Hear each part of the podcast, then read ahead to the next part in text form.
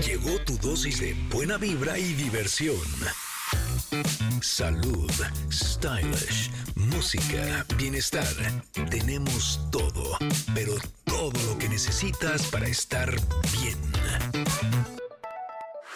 Ingrid Coronado y Tamara Vargas. ¿Necesitamos decir más? Ingrid y Tamara en MBS. Comenzamos. Connectors, ¿cómo están? Muy buenos días. Feliz día. ¿Ya huele a fin de semana? Hmm. Nos falta todavía un día y piquito, pero ya casi estamos ahí. Oigan, el día de hoy nos va a acompañar Ciciali Rivas para decirnos cómo podemos guiar a nuestros hijos adolescentes hacia una vida significativa. Arañando el fin de semana, pero vamos a disfrutar del jueves. Buenos días a todos, queridos connectors. Ya estamos, ya estamos cerca del viernes, pero el día de hoy nos acompañará la nueva tiburona en Shark Tank México, Carla Berman. Y además vamos a platicar con Carla Scoffier sobre el derecho a la vivienda y la actual crisis de vivienda en nuestro país. Y les tengo una pregunta. ¿Están pasando por una decepción amorosa? Hmm, seguro el nuevo sencillo de Carmen de León les va a tocar el alma. Pero Molis nos presentará su nuevo libro La vida es un castillo de arena. Y también más adelante les estaremos anunciando, bueno, ya están anunciados los ganadores para el fan evento de Barbie y eh, tendremos a Stevie de TV para platicar, en fin. Por favor, quédense aquí, que estoy segurísima que se lo van a pasar muy bien. Somos Ingrid y Tamara, nos escuchan en MBS. Comenzamos. Ingrid y Tamara en MBS 102.5.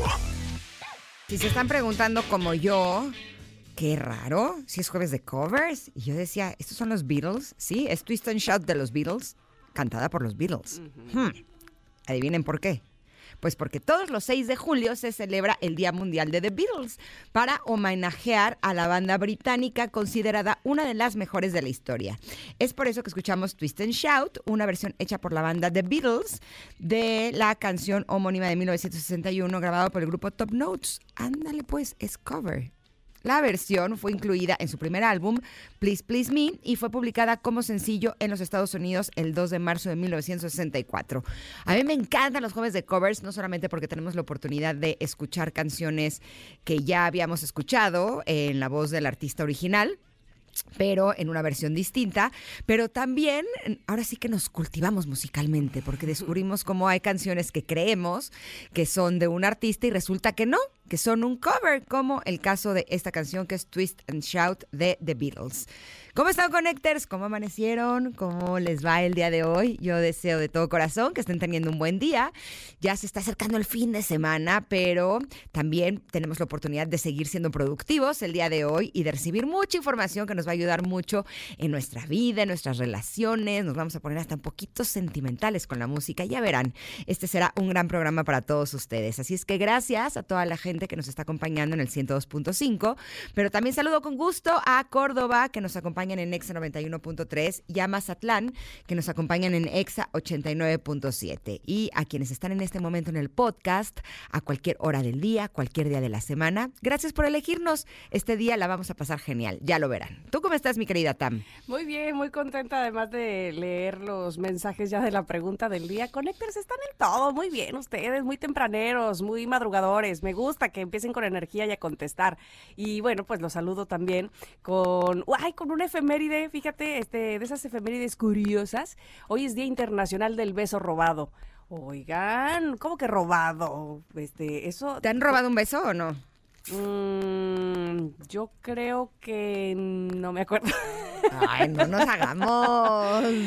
Este, se me hace que sí alguna vez y se me hace que por fortuna eh, me gustó, porque si no, cachetadón, ¿estás de acuerdo? Pues oye, ¿qué te pasa así sin permiso y sin nada? ¿Cómo? ¿De qué, de qué estás hablando? Pero sí, ya como, como que se venía dando la situación, me explico, como que ya había señales de aquí para allá, de allá para acá, entonces, pues sí fue robado, pero en realidad un poco consensuado, ¿no? ¿Tú? Es que robar un beso sin señales me parece, o sea, que es hasta una falta de respeto. por es- supuesto, Es ¿qué hasta un abuso, ¿no? Sí, Nuestra sí, sí. productora Itzel trae una cara así de fuchi y ya vi por qué, porque dice que a ella en la secundaria y que uno que ni le gustaba y se enojó No, muchísimo, pues es que, sí.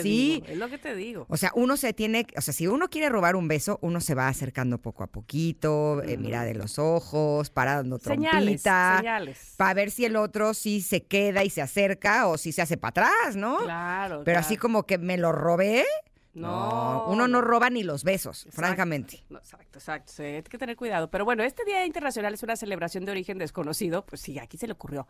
Eh, simplemente se sabe que se ha venido celebrando en Gran Bretaña desde el siglo XIX, órale, y que actualmente se ha popularizado a nivel mundial. Así es que, pues también ustedes cuéntenos, Connectors, si están de acuerdo con esta celebración o no. Eso muy aparte de la pregunta del día, que ahí sí te quiero preguntar. ¿Cuál ha sido la peor excusa que has inventado para no salir con alguien? Pues yo sí he dicho que tengo pareja cuando no tengo. Ajá. Sí he dicho que, y me dicen, bueno, de amigos, y yo sé que obviamente no es de amigos, y yo digo, no, pues lo que pasa es que yo creo que a él no le va a gustar, Lo que pasa es de que de que no le va a gustar a mi novio. ¿Y cuál novio? O sea, es un holograma. imaginario. Tengo holograma de novio, ¿tú? Yo me acuerdo que una vez, eh, recién entrando en la prepa, un chico de mi salón se me declaró, pero eh, era el eh, típico, entre comillas, chico que como que como que movía masas, o sea, como que era el porrista, como como el Jordi Rosado, así que siempre estaba de, ahora vamos a hacer esto, y ahora el otro, ¿no? Así que, y me caía muy bien, pero no me gustaba nada. Ajá. Y entonces me declaró y le dije, híjole, lo que pasa es de que el, pues voy a andar muy metida en estudiar ahorita porque pues prepa, no, no sé cómo va a venir, pero igual y en sexto semestre. Dime tú, ¿para qué digo eso? Pobre niño, o sea, me estaba declarando en primer semestre yo le dije que pues me volviera a preguntar en sexto semestre. No, yo que él, bueno, a lo mejor sí me lamento. Haber dicho, ¿qué le pasa a esta loca? Me voy a esperar tres años a volverle a preguntar, ¿cómo crees? Pero bueno, pues no supe cómo contestarle que no, sin herir sus, eh, sus sentimientos y creo que lo hice todo mal. Me estoy acordando de ¿Qué? uno reciente. Ah, uno que creo que me contaste. Híjole, no sé si te conté, pero ahorita me metí en el WhatsApp y ya hasta me dio pena otra vez. Porque como Recordar es volver a vivir. Híjole, sí, porque como que me escribía así de oye, ¿no? Y sí lo vi una vez para comer, pero pues como que no, no hubo conexión, ¿no? Francamente. Y entonces me, me escribía así de oye, ¿qué hiciste? Y así, y me di cuenta que le dejé de contestar. Entonces dije, ay, a mí no me gusta que me gusten, la verdad. Entonces le escribí así de oye, te pido una disculpa por no responderte, pero he tenido demasiadas cosas, no quiero ser grosera contigo, te mando un abrazo. O sea, como que yo de, de no quiero ser grosera, ¿no? Y me dice, no, qué bueno saber algo de ti y así, bien lindo. Y yo sí, discúlpame, espero que estés bien, te mando un abrazo. Y me dice, sí, estoy bien y ojalá que tú estés menos llena de cosas y verte. Ah, ah, ah. Y yo, oye, ¿ahora cómo le hago otra vez? Y nada más le respondí así de, uff, ¿qué te digo? Y así emoticón de, de manitas en los ojos. Espero que no me esté escuchando. No, ya valió. Mira, también eh, Itzel ha aplicado la mía de, es que ahorita estoy enfocada en mis estudios, ¿ves? Esa es la vieja confiable, exactamente, esa es la que podemos decir, claro, cuando estábamos en los estudios, este, pero igual ahorita el trabajo. Yo estudio mucho, yo sí podría decir que estoy enfocada en mis estudios, y la en tu verdad. trabajo, básicamente, pues hay tanta cosa que hacer en lugar de romancear. Bueno, pues eh, Lo que pasa está. es que es feo, ¿no? No, y aparte, honestamente, si se te presenta a tu David Beckham, le vas a decir, ay, es que ando enfocada en mis estudios, ¿qué va? O sea, ¿te interesa o no? Punto. Sí. o sea, la verdad. Sí, lo que pasa es que es feo los dos lados. O sea, Claro. el que te la apliquen o el que tú la apliques. Claro. Pero sí creo que siempre, o sea, ser sincero Honesto. Exacto. eh, y decir algo siempre va a ser mejor. O sea, decir algo, ¿no? El nada más desaparecerte y así es lo que creo que no está tan bueno. No, no, no, no, no, por favor, este, sí, pues de frente las cosas, ser responsable inclusive para eso también es importante. Sí. Pero bueno, pues ahí está la pregunta del día en arroba Ingrid Tamara MBS y también en el WhatsApp, por favor, escríbanos, chateemos, echemos chala al 5578 65 1025. Oye, porque además, pues nos van a dar ideas para cuando se necesite. Exacto. Ándenles. Me estoy acordando que ahorita no he respondido un mensaje. ¿Ya ves? Sí, ¿Qué te? Denme una buena idea, Connectors, ándenle. No quiero herir el corazón de nadie. Y yo me acordé de una tuya que, que, que fuiste hasta a, a- a Estados Unidos y cuando Que, que alguien te dijo, es que este es tu pareja ideal y cuando lo conociste, uy, uy, uy. Sí, pues es que era muy mayor. Exacto. Tenía como 75 años. tu pareja ideal. O sea, y sí, o sea, eh, te juro, ese mismo hombre, pero de mi edad, o sea, 50, 55, sí hubiera sido mi pareja ideal.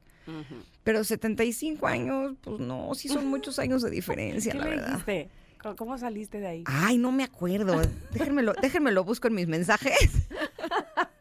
En lo que vamos a un corte y regresamos, ¿va? Exacto, creo que sí le dije la verdad, ¿eh? Ay, de su edad. No, o sea, como que no había sentido una conexión. Ah, bueno, bueno. Este. Sí, creo que sí le dije algo así. Que te ibas a enfocar en los estudios, eso dijiste. Pues no, pero sí se- le dije que no había sentido conexión. Lo estoy buscando y no lo encuentro. Ya ni me acuerdo qué le dije, pero, Oh, bueno. pero creo que sí fui, o sea, medio sincera. bueno, bueno, bueno. ¿Qué les digo, Connectors? Pero denos ideas en arroba Ingrid Tamara MBS o en nuestro WhatsApp, porque tengo uno que responder y a lo mejor ustedes me dan esa luz que estoy buscando. Vamos a un corte, pero regresamos al comentarot, que por cierto está re bonito el que escogió Tam. Bien chulo. Ah, sí, les sí, va a sí, encantar. Esto es Ingrid y Tamara y estamos aquí en el 102.5. Volvemos. Es momento de una pausa. Ingrid y Tamara, en MBS 102.5.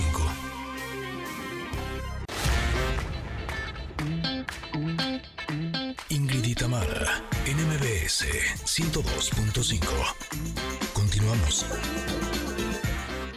Centro de Seguros Liverpool, protección para cada momento de tu vida, presenta.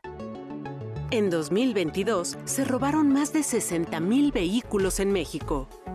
Sabemos que contar con un seguro de auto te respalda ante cualquier incidente. Centro de Seguros Liverpool, protección para cada momento de tu vida. Consulta términos y condiciones.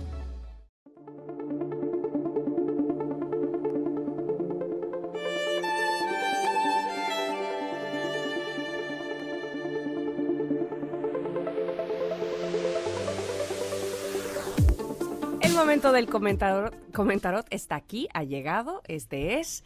Y como decía Ingrid, me parece también que eh, la frase que encontré el día de hoy para compartir con ustedes está no solamente linda, está para tomarse en cuenta. Eh, Epicuro, un filósofo, dijo, retírate dentro de ti mismo, sobre todo cuando necesites compañía. Ahí te tienes, básicamente dijo eso. Ahí estás, ahí estás, ahí estás. Pero ¿qué andas buscando allá afuera? y entonces, fíjense que les voy a contar que, bueno, yo escucho que Ingrid y seguramente muchas otras personas eh, se toman un tiempo específico para la meditación. Es decir, lo hacen como co- que tienen una rutina ya de un horario específico, es lo que quiero decir. Y entonces, muchas veces eh, yo he intentado tener ese horario específico y luego, ay, hoy no, ya no puedo y ando para arriba y para abajo y luego, ay, pero no lo he hecho y encuentro algún momento en el día y claro, lo hago. Eh, y cuando lo hago me doy cuenta, cuando lo hago tarde, digamos, o cuando no, no lo hago temprano, me doy cuenta que muchas de las cosas que yo creo que es indispensable que haga, no lo son tanto. Pero ir hacia adentro de mí sí que lo es. Porque de repente hay tanto ruido allá afuera, de repente hay tantas cosas por hacer y si me busco más, por supuesto tendría más. Porque el curso, porque entonces la llevo, la subo, la bajo, en fin. Este, y porque uno pues se ha acostumbrado a hacerse eh, multitask o lo que sea que, que- que la modernidad nos haya indicado que debemos de ser. Pero tener ese tiempo para sí mismo, tener ese momento, le decía yo el otro día a Katy Calderón de la Barca, yo lo he encontrado inclusive hasta cuando voy manejando yo sola, es decir, no de cerrar los ojos evidentemente y ponerme en posición de yoga, pero, pero sí de platicar conmigo. Eh, en las mañanas cuando voy a hacer ejercicio, me daba cuenta que, bueno, me voy caminando de mi casa, su casa, a eh, donde hago ejercicio, está muy cerca, son, no sé, unos muy pocos metros. Y el camino es bastante lindo, de verdad los jardines son muy bellos y, y los pajaritos y qué sé yo. Y entonces ya iba yo viendo el teléfono porque en la madrugada, o sea, porque voy muy temprano y en la madrugada o habían llegado algunos mensajes, no en la madrugada, pero sí de noche, pues ya yo dormida, o muy temprano en la mañana, que si ya estaba la escaleta, que si quién sabe qué, que y ahí voy caminando viendo ya el teléfono y luego de regreso también voy, este, voy a poner este podcast que no terminé de escuchar, no sé qué, hasta que hace poco dije, a ver, es que qué caso tiene esto que puedo hacer después, que además yo misma me oigo diciéndoselo a mis hijas, a ver, lo de las redes sociales o lo del eh, videojuego, no se va a ir, ahí va a estar. Al rato que regreses, ahí estará. ¿Cuál es la desesperación por entrar? Y lo mismo estaba haciendo yo. Entonces ahora, ese tiempo justo donde camino, donde escucho los pájaros, donde veo los jardines, donde veo, donde puedo respirar aire puro, pues me lo entrego a mí y justo ha hecho yo creo que mucho la diferencia, sobre todo en cuestionarme cosas que a veces uno quiere tapar o darme una revisadita, básicamente, decir, a ver cómo ando hoy aquí, híjole, otra vez tengo que trabajar esto porque se me hace que otra vez estoy regresando a los mismos lugares y también reconocerme, oye, qué bien lo hice acá. Este, pensé que no me iba a salir, pero mira, este, me, me esforcé en este lado y salí bastante bien, qué sé yo. Ir hacia adentro nunca está de más. Lo demás puede esperar. Ese es básicamente el mensaje que quiero decirles esta mañana en el comentario. ¿Tú? Me encanta. Tú puedes ser tu mejor amigo o tu peor enemigo. Y eso solamente lo puedes descubrir cuando estás a solas contigo. ¿No? Y sí, yo tengo mi rutina de la mañana en donde le dedico mucho tiempo, o sea, intento que sea una hora, un poco más de una hora a mi meditación, justo porque es un momento en el que puedo escucharme a mí, puedo darme cuenta de cómo estoy puedo saber eh, en dónde están mis pensamientos, puedo saber si estoy tranquila o si estoy con angustia o con ansiedad, porque muchas veces estamos tapando todas esas sensaciones que tenemos a través de nuestras propias actividades, ¿no? Pero descubrí que hay algo que me estaba afectando muchísimo y se los quiero compartir.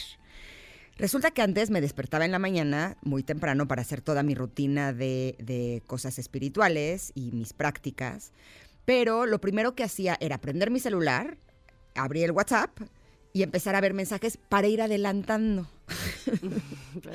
Aunque fuera a las 5 de la mañana. Pero entonces, ¿qué es lo que sucedía? Sí, en efecto, iba adelantando cosas, pero cuando me sentaba en mi meditación, todos los pensamientos que me llegaban eran de lo que había leído en el WhatsApp. ¿No? Y entonces empezaba a tener angustia y ansiedad de todo lo que tengo que hacer en el día, de todos los pendientes que tengo que hacer. Y entonces probé muchas técnicas, o sea, a veces agarraba mi celular y aunque estuviera en mi meditación, me quitaba mi antifaz y apuntaba de una vez para que no se me vaya a olvidar. Hasta que llegó un punto en el que dije, de lo que se trata es de estar conmigo y no estoy estando conmigo, estoy, o sea, al estar haciendo esta práctica de esta forma, estoy con todo el mundo menos conmigo, porque esa meditación y ese tiempo lo estoy dedicando a usar incluso hasta mi creatividad para cómo resolver los asuntos que me están poniendo en el WhatsApp del día.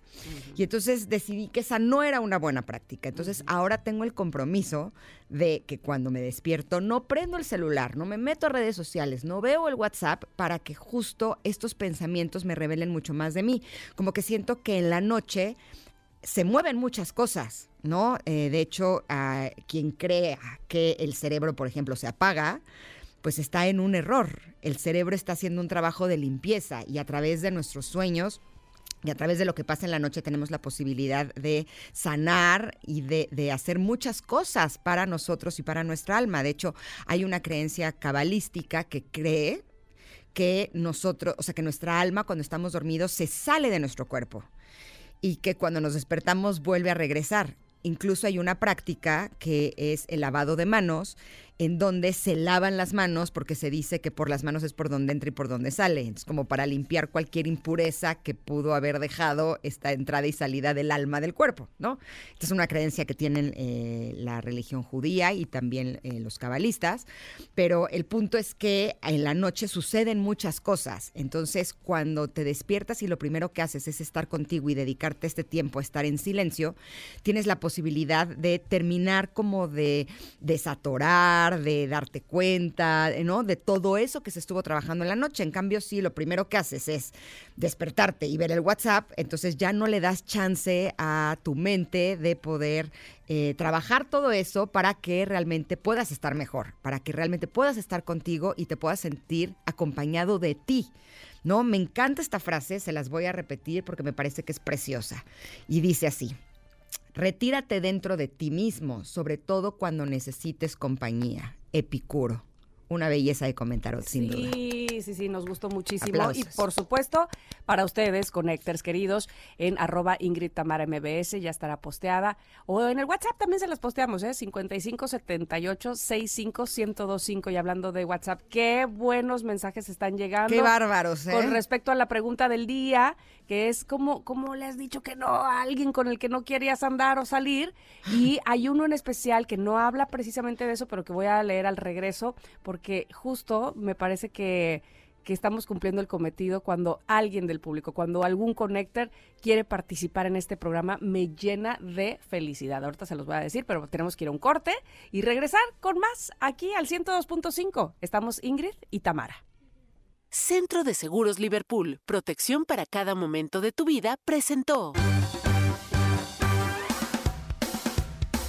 Es momento de una pausa. Ingrid y en MBS 102.5.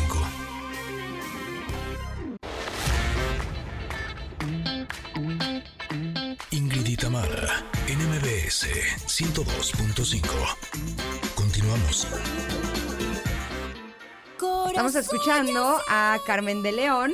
Esta canción se llama Borracha y Cansada y ya, ya hasta me emborraché y me cansé y me dolió. Así, con esta voz espléndida, cuando llegas a esos agudos con tu, con tu compresión de voz y tu full voice, la verdad es que eh, la capacidad en la que estás interpretando esta canción, sí, sí hice así de wow. ¿Cómo estás, Carmen? Bienvenida. Bien, gracias. ¿Cómo estás?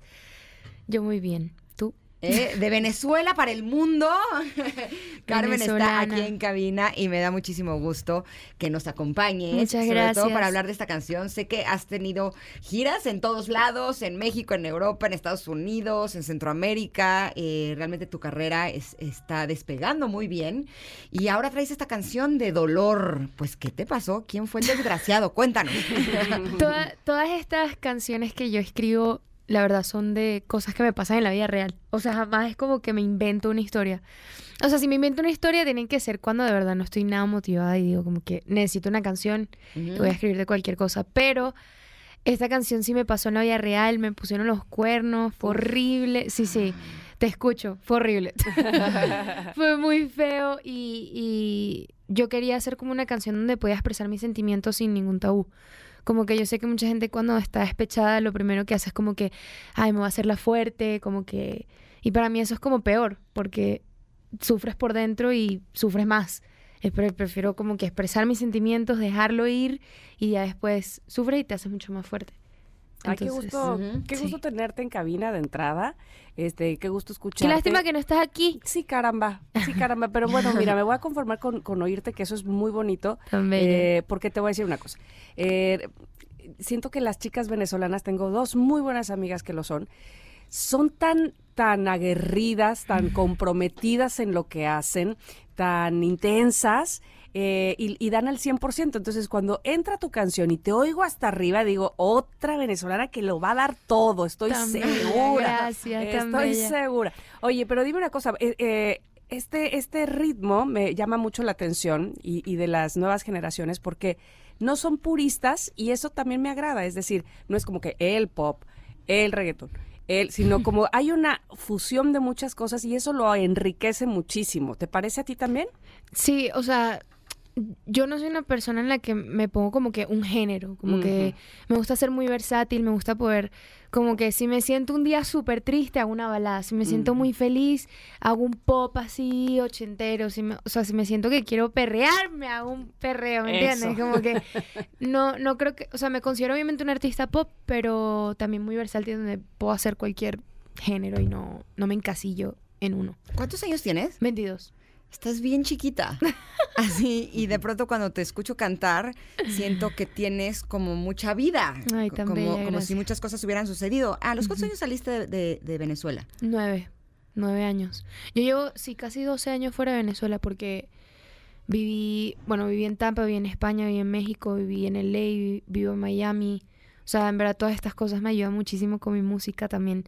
O sea, aunque parezco que tengo 22 años, y tengo 22 años de verdad, pero te lo juro que yo me siento de mucho más. Sí, sí, sí, eso es Siento lo que siento. demasiado, te lo juro. Y justo lo que te quiero preguntar es si tú crees que de alguna manera la situación que se vive en tu país de origen, en Venezuela, de alguna manera te diera como todos estos matices, ¿no? Eh, las cosas difíciles que están sucediendo allá, que me imagino que también tu familia lo, lo- lo ha vivido, como si esto te diera más eh, colores en tu paleta de interpretación musical.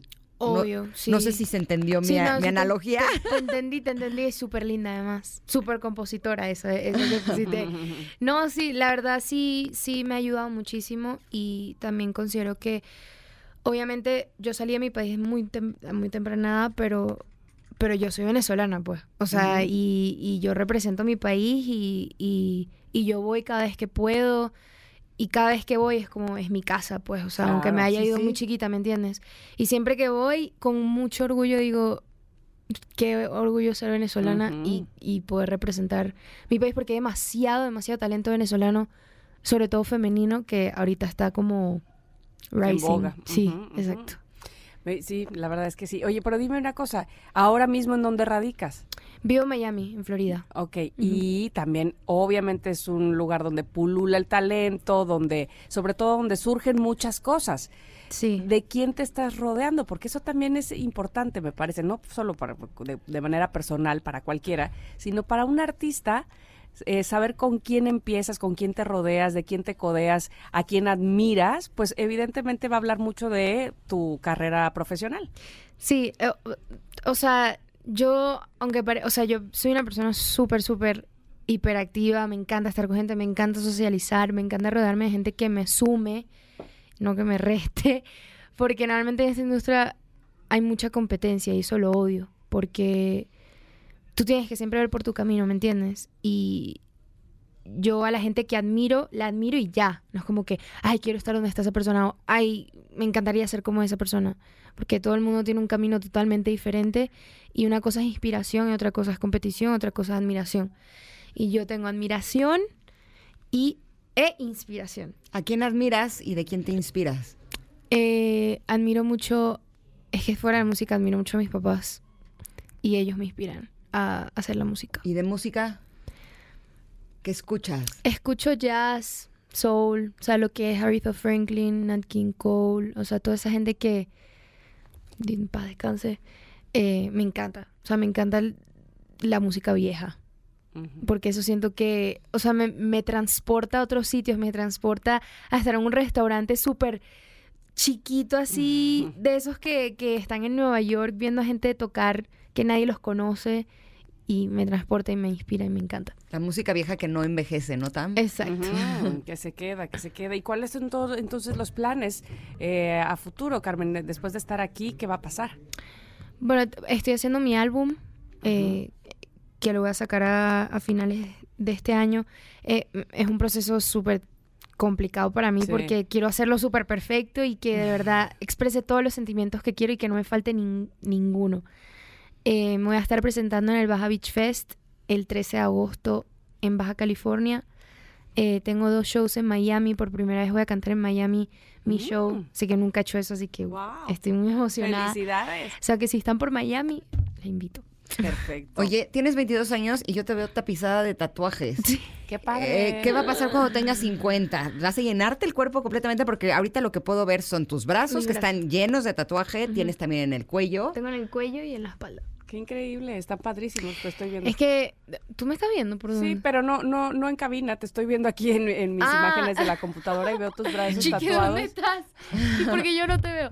Eh, sí, me encantan los tatuajes. Siento que representa mucho mi personalidad. ¿Y te vas a llenar las piernas también de No, tatuaje? las piernas, ¿El abdomen? las piernas, ni el abdomen, ni la cara, ni ya más el cuello, ni la espalda. O sea, me estoy terminando los brazos y ya.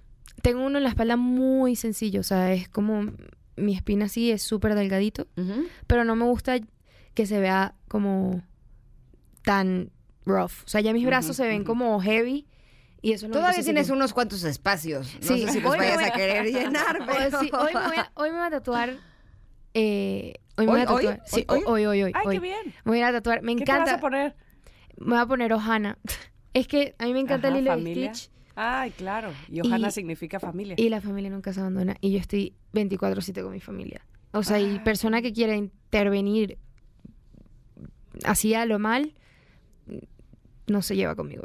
O Eso. sea, y si quieres, estás bienvenido, pero tienes que llevarte con mi familia, si no, no. Claro, tu, tu tribu. Mi tribu, exactamente. Muy bien, muy bien. Pues de verdad que nos da mucho gusto conocerte. Eh, por supuesto, no- nos dan ganas a seguirlo haciendo, no solamente Por a favor. tu persona que es maravillosa y muy linda, sino Tan por bella. supuesto tu música y que estaremos muy pendientes de lo que hagas. De entrada, mucho éxito te deseamos con Borracha y Cansada. Ay, muchísimas gracias. Espero que sigan escuchando mi música y también que me sigan en mis redes sociales como Carmen de León. También porque pongo muchas cosas de mi vida y comparto mucho de lo que soy yo como ser humano también. Así será, querida Carmen, que tengas mucho éxito. Igualmente, gracias. Gracias por estar aquí. Oigan, antes de irnos a un corte, nos gustaría compartir algunos de los mensajes que hemos recibido de cuál ha sido la peor excusa que te han inventado para no salir con alguien. ¿Cuál ha sido tu peor excusa, Carmen, antes que te nos vayas? Para no salir con alguien, Ajá. Sí, para decir, este, híjole, no, muchas gracias. Exacto. ¿O te la han puesto a Ah. ti? Así. tengo trabajo, no puedo. Entonces, yo creo que necesita decir no trabaje, ¿sabes? Como que Sí, yo creo que eso, eso sería. ¿Tú? Ese es el... Sí, eso es muy bueno. Mira, Fernanda Murcia Díaz dice, la mejor excusa fue decir que no me gustan los hombres. bueno, esa sí se fue al extremo. Eso ¿no? también se fue burda del extremo. Sí, sí, Sí, sí, se fue a China. Mm. Sí, sí, sí. Karina dice, una vez me dijo mi amiga que su tía había fallecido y resulta que a los dos meses No. siguientes me invitó a su casa y ahí estaba su tía, más viva que nunca, dice además Karina. Sandra Díaz dice, bueno, tal vez yo sea muy sangrona, pero yo sí les digo, gracias, no estoy interesada. Es que yo creo que sí sería lo mejor, ¿no? Sí, estoy Sí. interesada, como si te ofrecieran algo. "Ah, Este, mire, tenemos la nueva licuadora. No, ahorita no estoy interesada, gracias. Algo así le dije al de 75 años de Estados ¿Sí? Unidos, como de, Ah, de- de bueno. no sentí conexión. O sea, sí fui sincera, pero como que cuesta trabajo hacerlo, ¿no? Sí, por ejemplo, Lidi dice, yo le dije que mi hijo estaba enfermo y ese mismo día me vio con mi hijo en el cine. Ah, bueno, pues le hubieras dicho, ah, pero este es mi otro hijo, el sano. Ay, sí. Alberto Trejo dice, nunca se me ocurrió ninguna, a todas les decía que sí. Je, je, je. Ah, mira. Mira qué conveniente. Exacto, así, bueno, me dejo consentir. Oye, por último, este, dejé este mensaje de Javier García que me encantó, que no, no habla sobre la pregunta del día, pero eh, me gusta mucho cuando los connectors quieren participar en el programa porque finalmente es para ustedes. Dice, hola Tamara e Ingrid, he escuchado varios invitados que hablan sobre las personas con discapacidad. Mi mamá hizo un libro que se llama Relatos Extraordinarios, que tiene la intención de que exista una mirada de amor hacia personas con discapacidad, en específico ocho relatos de experiencias de vida de personas habitantes de Tampico. Considero que sería una muy buena invitada al programa para hablar del tema. De entrada, que tú mismo, que tú recomiendas a tu mamá, me parece la cosa más maravillosa del mundo. Qué bonito, qué bonito, ¿no? Que tu hijo diga, mi mamá debería estar invitada ahí. No, pero por supuesto, Javier, te vamos a buscar. Por su pollo. Claro que sí, para, para que venga tu mamá a hablarnos de, de su libro y de este tema tan importante como, como bien dices, que hemos tratado varias veces aquí, porque nos importa justamente eh, hablar con- de las personas con discapacidad y, y aquí estará tu mamá para hablarnos de relatos extraordinarios. Me encanta cuando nuestros connectors no solamente son nuestros connectors, sino que son nuestros connectors colaboradores. Exacto, exacto. Sí, lo hacen trata. muy bien, la verdad. Se los agradecemos muchísimo. Ahora sí nos vamos a ir a un corte, pero ¿qué creen que tenemos? Ya les habíamos dicho al principio de este programa que es un jueves que ya huele a fin de semana. Y sí, José Ramón Zavala está aquí en la cabina. Nos ¿tú trae una crees? sorpresa que estoy segura les va a encantar. Somos Ingrid y. Tamara y estamos aquí en el 102.5. Volvemos. Es momento de una pausa. Ingrid y Tamara, en MBS 102.5.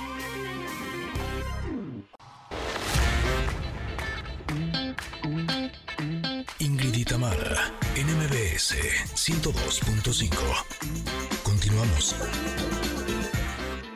Estás entrando al O Universe, el momento de conocer los mejores espacios, momentos y lugares con Omoda. Escucha las recomendaciones que el Team Autos y más tiene para que vivas este fin de semana con Omoda. Esta canción seguro, seguro, seguro si la han escuchado y recientemente. Sin embargo, esta, esta es otra versión porque hoy es jueves de covers y se lanzó apenas en este año 2023, Tits of Irachella. La canción original es de David Guetta con Sia. La canción se llama Titanium y bueno, trata sobre la resiliencia, la fortaleza entre la adversidad y la cantante expresa confianza en mantenerse fuerte, en no ser derribada, por mucho que la critiquen. Ándale, pues se llama Titanium. Y bueno, miren, otro que conozco que se le resbalan las cosas como que como mantequilla. Como titanium. Es a José Ramón Zavala y hoy viene muy feliz a contarnos sobre lugares para comer el fin de semana. Me es encanta. correcto. ¿Cómo están? ¿Cómo están, chicas? Qué gusto saludarlas ahora en jueves. Muy bien. Oye, ¿escucharon bien, la cortinilla? más fresco. Sí, más fresco. Oye, ¿escucharon la cortinilla de entrada de Sí. Estás entrando a Lo Universe? No es que, bueno, está hecha con inteligencia artificial. ¿Lo hiciste tú? O no, sea, también tienes no, esos, no es mi voz, esos no, talentos. No, es la voz de Katy, una de mi equipo, pero clonada con inteligencia artificial. Qué Ah, cool. qué padre. Porque este- esta sección va a estar todos los jueves, nada más de aquí a fin de año. Hablando más? de nada más de aquí a fin de año. Sí, sí falta. Es eh, correcto. Ocho meses. Claro, sí. nada- no, ya nada más faltan seis. Oye, pero ¿sabes qué? Que esta marca está llegando a México, se llama Omoda, tiene ahorita dos modelos, pero es una eh, marca que pretende hablar del O-Universe, ¿no? Que son cómo encontrar tu parte como de tecnología, de bienestar, de, de, de estar bien, el O-Club, el O-Life, el O-Fashion, el O-Lab, el O-Everything, el O. Pero vamos a llamar esta sección el O-Universe y no vamos a hablar de coches. Tiene dos vehículos muy bonitos ahorita, el O5 y Omoda 5, que es un SUV y un sedán que tienen muy buenas condiciones, muy buenos precios, eh, enganches del 5%. La verdad es que echen un ojito en omoda.mx, así omoda.mx. Pero estaremos dando recomendaciones para que el fin de semana se la pasen bien en el O-Universe. Y decidimos arrancar con un tema que probablemente Tamara sí se acuerde, pero de las cantinas en la Ciudad de México. Ay, de la ¿no? Ciudad de México, ¿Y no, por pero qué de las de, probablemente aquí- pero Tamara las de aquí acuerde? sí, las de aquí sí. Porque han caído como en desuso las cantinas, o sea, y creo que se están recuperando de alguna manera. Antes era muy común los jueves o los viernes irte a, a una cantina, te tomabas dos o tres tragos o dos o tres cervezas y ¿Tú con cómo le la- hacías? ¿Yo? No te de- tomabas dos o tres. No. Obvio, una. Ah, Una. ya, ya. Bueno, dos, porque no. Caguama. Porque cu- dos caguamitas. No, porque haz de cuenta que lo padre de las cantinas es que la comida es La extraordinaria comida, exacto. y comes con lo que tomas. Es decir, la botana, lo que te, lo que tomas, te dan botana y te van dando botana y botana. Y hay algunas cantinas que son muy clásicas y muy eh, digamos, tradicionales, que hoy están como reviviendo, sobre todo en el centro histórico de la Ciudad de México. Hay tres de las que les voy a platicar rápidamente.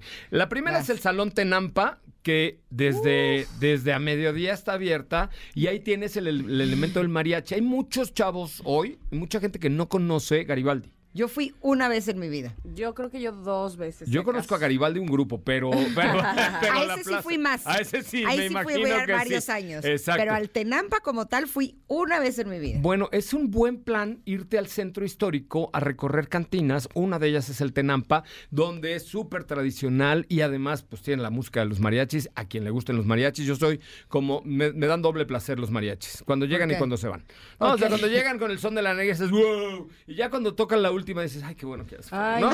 Yo no soy tan mariachero, Yo la verdad. ¿No? perdón, No. perdón. Pero bueno, es un lugar muy tradicional al que inclusive en sábado pues puedes ir con los hijos o cosas por el estilo. Sí. O sea, ¿sí es que familiar el ambiente? En la mañana sí. Sí, ¿verdad? O sea, en- a mediodía, digamos, sábado en la tardecita y tal. La plaza está bien cuidadita, hay un estacionamiento abajo. Entras, comes bien, o se- oyes música de mariachi, etcétera. Y hay otra tan súper tradicional que se llama La Ópera, que es una cantina hermosa. Ya sabes, donde el bar tiene la ventana, bueno, el, el espejo donde se colocan las botellas. La comida es extraordinaria, comida Es que muy típica yo creo que mexicana. puede- mira, una cantina puede poner el alcohol que, que quieras, al final botellas van bien en lo que sea, pero la comida esa va a ser la diferencia. ¿Nunca has ¿estás de ido a la ópera? Está preciosa. Está preciosa. Bueno, ¿Sí? la ópera en un- Divina. En, una de las mesas, la más codiciada, tiene un hoyo en el techo porque Francisco Villa, Pancho Villa, cuando entra a la Ciudad El de México, entra en su caballo a la cantina y dispara y dice, ya llegó Pancho Villa. Y se conserva aún el hoyo de la bala de Pancho Villa, pero esta fue frecuentada por don Porfirio Díaz, por Emiliano Zapata, por Pancho Villa, por políticos, porque además está muy cerquita de lo que era el Senado de la República.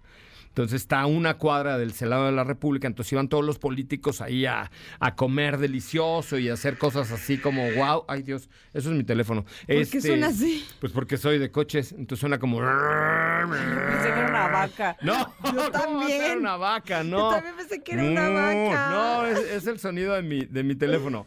Oye, pero, pero este lugar la verdad es que es muy, muy tradicional, también vale mucho la pena. Y el tercero que les quiero recomendar también en el centro histórico es el bar Mancera, que está ahí en Venustiano Carranza. También es uno de estos salones típicos con mesas de madera, de, ya sabes, no sé, de estas maderas carísimas y unas mesas divinas. Son lugares donde se come bien, Ay, también está bien bonito. Tiene una como lámpara de, de vitral preciosa. Sí, padrísima. Entonces hay, hay muy buenos lugares y cantinas para comer, se come bien. Normalmente, por ejemplo, ya la ópera ya no es barata, o estas cantinas de tanto abolenco ya no es barato, pero hay cantinas, digamos, en cerca de las, en las algunas colonias donde puedes comer bien. Y entonces, hoy les quise recomendar estas tres que están en el centro histórico que valen mucho la pena. Mi favorita, definitivamente, es la ópera. Eh, la verdad es que luego eh, vas y hay muchísimo extranjero, porque es parte de ir a recorrer el centro histórico y después pues comer bien y tomarte un par de cervezas ahí en una cantina con tanta historia, tanta tradición y tanto abolengo. Por eso les vamos a estar dando ahí recomendaciones dentro del All Universe. Eh, hablaremos de las mejores terrazas, hablaremos de cantabares, hablaremos de exposiciones de arte, de obras de teatro, o sea, de cosas que hacer el fin de semana para vivirlo padre. Y evidentemente la recomendación es, si van a una cantina y exceden las copas, no se lleven su moda. Es, es correcto. Entonces, vívanla, pero eh, no, no manejen y no mezclen alcohol y volante. Pero sí es un, un muy buen plan. Este, tendremos que salir, tendremos que, que conocer estos lugares y, por supuesto, pues conocer al nuevo Omoda O5, que tiene enganches del 5%, una tasa de interés preferencial y 0% de comisión por apertura, mucha, 7 años de garantía. O sea, realmente vale mucho, mucho la pena esta nueva marca que ahí tuvo de fondo a mi, a mi teléfono celular. Quítale el audio cuando estés Ya, aquí. ya sé, pero pues, ¿para qué me hablan si ya sabes que estoy acá? Ah, ¿No? ¿Estás de ¿Cómo van a acuerdo? saber que Sí estás acá si es sabe. la porque, primera vez? Porque México escucha a Ingrid y Tamara todos los días. México. Ajá, perfecto. O sea, Gracias. todo México. Gracias, ¿no? México. Gracias, México. Exacto. Oiga, pues así estaremos los jueves, los jueves hablando de dónde ir a un fin de semana cool, rico. Me encanta la Entrar idea. All Universe de una manera distinta. Está bueno. Ya estás, Órale. ya estás. Muy bien. Va, gran idea. Gracias, nos vemos el, bueno, mañana nos vemos con Autos y más, pero el próximo jueves con el All Universe de Moda. ¡Uhú! Listo, vamos a un corte, pero volvemos con la segunda hora de Ingrid y Tamara aquí en el 102.5. Regresamos. Está saliendo del O Universe. La próxima semana, el equipo de Autos y más tendrá para ti las mejores recomendaciones para que vivas al estilo moda tu feed.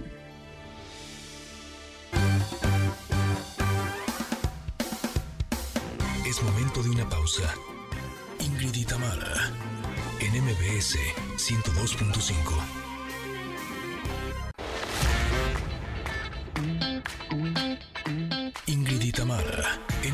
MBS 102.5. Continuamos. Conectors queridos, en la primera hora de Ingrid y Tamara en MBS, Carmen de León nos presentó su nuevo sencillo, Borracha y Cansada. Escuchen un poco de lo que platicamos con ella. Yo no soy una persona en la que me pongo como que un género, como que me gusta ser muy versátil, me gusta poder, como que si me siento un día súper triste, hago una balada, si me siento muy feliz, hago un pop así ochentero, si me- o sea, si me siento que quiero perrear, me hago un perreo, ¿me entiendes? Como que no, no creo que, o sea, me considero obviamente un artista pop, pero también muy versátil donde puedo hacer cualquier género y no, no me encasillo en uno.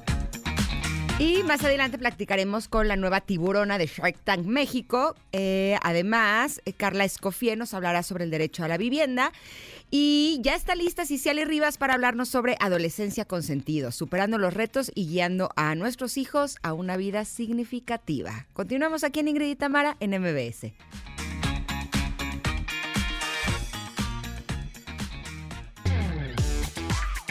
Ingrid y Tamara, en MBS 102.5. Bueno, en cuestión musical les recuerdo que hoy en este programa son jueves de covers. Esta canción originalmente era de The Chainsmokers y Halsey y ahora la estamos escuchando en una versión con Alban Chella, Mike y Britt Larry y es una versión que salió también este año 2023, se llama Closer.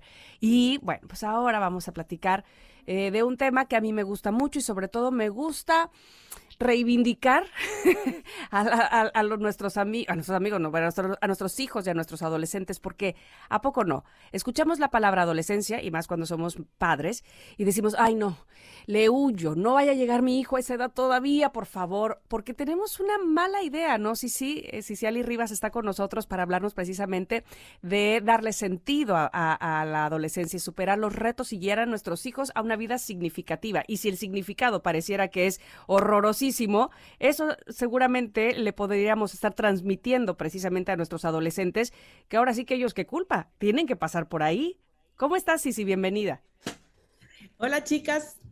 Gracias por la invitación otra vez. Recién escuché la última parte que dijiste, pero bueno, estoy feliz de estar aquí mm. entre mamás de adolescentes. decía yo que tenemos una mm, idea errada eh, que va más hacia estigmatizar a los adolescentes en que es una etapa terrible y que los padres inclusive le queremos huir, más que ellos mismos, queremos huir a esta etapa y que habría que en todo caso resignificar la adolescencia para poder guiarlos a, a ellos de una mejor manera, ¿no? Wow. Qué fuerte, eh, tal cual, así creo. Yo también creo que eh, tiene mucho que ver con lo que percibimos, lo que le llamamos eh, los filtros, el, lente a través de, los cuales vemos la adolescencia está tan estigmatizado y tiene tanta carga energética que tan solo es cosa de recordar nuestra propia adolescencia y ver la adolescencia de nuestros hijos nos causa como muchas emociones. Entonces, desde ese lugar, pues no se puede ser una mamá pacífica ni efectiva, ni tampoco se puede ayudar a acompañar, ni papá tampoco, ¿no? Acompañar a los hijos a transicionar esa etapa. Entonces, eh, definitivamente la adolescencia, fíjate que esto es bien interesante porque eh, hay algunas culturas en donde la adolescencia no existe. O sea, pasan oh. de, ser em, niños a ser ya pues, pubertos, desde luego, y después adultos. La adolescencia en realidad es un invento o un constructo social que, tiene mucho que ver con actitudes psicosociales. Entonces, eh, justo ahí está toda la carga. Entonces, si empezamos a ver la adolescencia como un puente entre ser jóvenes a una preparación para ser adultos conscientes, ser adultos de bien, pues entonces empezamos a ver la adolescencia como una gran herramienta en lugar de resistirla, decir, wow, quiero entender cómo ayudar a mi hijo a pasar del punto A al punto B, que este proceso no sea tan intenso, que no me desgaste demasiado, que lo pueda inclusive gozar, que este viaje lo pueda gozar. Si cambiamos esa perspectiva, te aseguro que la visión de la adolescencia cambia por completo, porque además nos, nos necesitan para cruzar del punto A al punto B, los chavos nos necesitan con ellos nos necesitan. Y de hecho esto me hizo recordar cómo a mí me llamó mucho la atención la primera vez que escuché que el término que utilizan en Estados Unidos en inglés para y lo voy a entrecomillar, ¿eh? Con los, eh, eh, estoy haciéndolo con mis dedos, aunque ustedes no me vean, para castigar a los niños cuando tienen algún comportamiento, es grounding, es aterrizar. ¿No? Wow.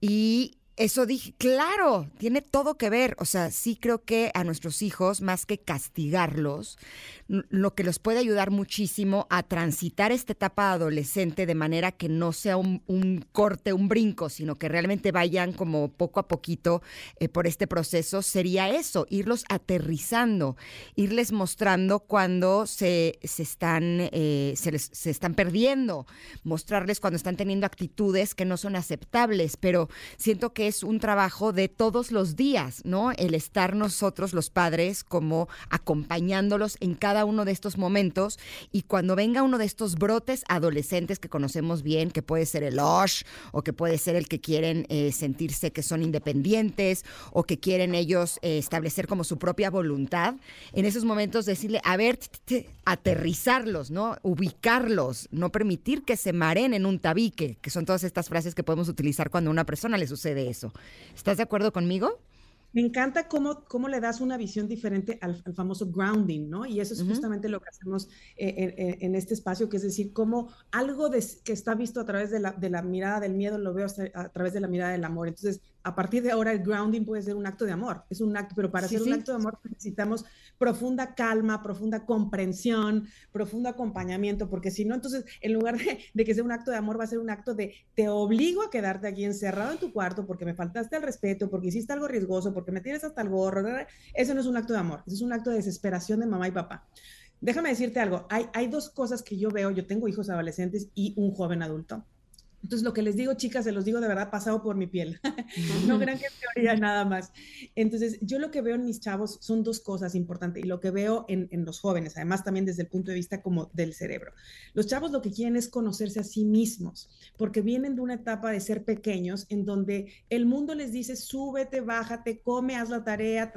La adolescencia es este proceso donde quieren conocerse, por eso es que hacen este tipo de acciones como tan intensas, como de tanto fuego, en donde usan su voz, gritan, cierran puertas, porque están conociéndose a sí mismos. Si no les permitimos eso, ya ah, vamos a hacer segundo paso, por supuesto, pero el primer paso es que entendamos que se quieren conocer a sí mismos. Esto es fundamental. Si no llegan a la etapa adulta sin saber usar su energía, su voz, y discernir sus pensamientos, están viendo si el pensamiento que tienen es de su mamá, de su papá, de su abuelito, o es genuinamente un pensamiento de ello. Paso número uno.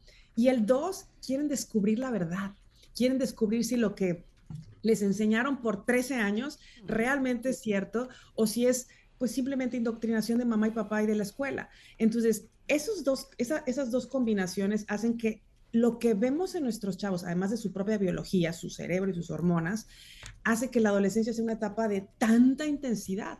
Pero otra vez, si entendemos esto y lo unimos al grounding que acabas de decir, que me encantó, entonces, ¿cómo ayudarle a mi hijo a conocerse a sí mismo, a descubrir la, descubrir la verdad y mantenerse muy arraigado aquí, a, la, a, su, a, su espacio, a la verdad de quién es él, a que sepa que es amado, a que es muy importante en el mundo, que si, que si no cuida de él, el mundo se pierde de una persona o él mismo se pierde una experiencia. Pero fíjate cómo lo vemos desde el amor y los chavos, aunque parece que no, porque se resisten a este tipo de amor a veces, ya no, ya no quieren los abrazos, eh, ya, les parece como todo muy empalagoso, pero ellos necesitan, sentir que, que estamos dándoles mirada y que les estamos ayudando a aterrizar para que no se pierdan, para que no se vayan con la manada, para que no sean un borreguito más, que no hagan eso. Entonces, ese es el amor, ese es verdaderamente el amor y ellos lo tienen que comprobar no se los tenemos que decir, lo tienen que verificar. Qué felicidad que ellos quieran saber quiénes son. Eso me pone muy contenta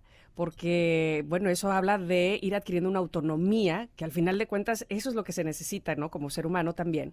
Pero fíjate qué, qué, reflexión. Evidentemente ellos están cambiando, vienen pasando de la infancia y van a, a, transitar por la pubertad y la adolescencia, pero entonces nosotros los padres no podemos quedarnos pensando que somos niños de infantes. Mm. porque entonces me parece a mí que los, los tenemos nuevamente o los, los seguimos manteniendo en, en hace esto, hace el otro, hace aquello, vamos, que, que, tenemos también que tomar conciencia que ahora también nosotros crecemos junto con ellos. ¿Te parece si hablamos también del crecimiento de los padres? Eh, de, de, niños, infantes hacia adolescentes, justo cuando regresemos del corte, sí, sí. Me encanta, hagámoslo pues hagámoslo pues. Entonces vamos rápidamente al corte para regresar justo con eso. Estamos hablando con Cicely Rivas, superando los retos y guiando a tus hijos hacia una vida significativa. Obviamente hablando de la adolescencia. Vamos y venimos, somos Ingrid y Tamara en MBS. Es momento de una pausa. Ingrid y Tamara en MBS 102.5.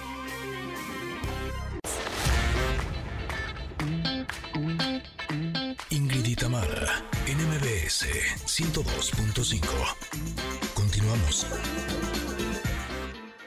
Bueno, de regreso estamos y me da mucho gusto que ustedes hayan quedado con nosotros en esta plática que tenemos con Ciciali Rivas sobre la adolescencia. Te preguntaba o te platicaba, eh, sí, sí, antes de ir al corte, cómo en todo caso también nosotros los padres habría que reflexionar que no solamente son nuestros hijos los que están creciendo y los que están pasando por un desarrollo, sino si nos quedamos nosotros también pensando que somos los papás de esos niños de ocho años que llegaban y te contaban absolutamente todo de la escuela y fíjate que fulanita me sacó la lengua y menganito este se cayó en el fútbol y ahora es como tengo pena de contarle a mi mamá que me gusta a alguien, ¿no? No es el mismo niño, pero tampoco entonces somos los mismos papás. ¿Qué pasa ahí?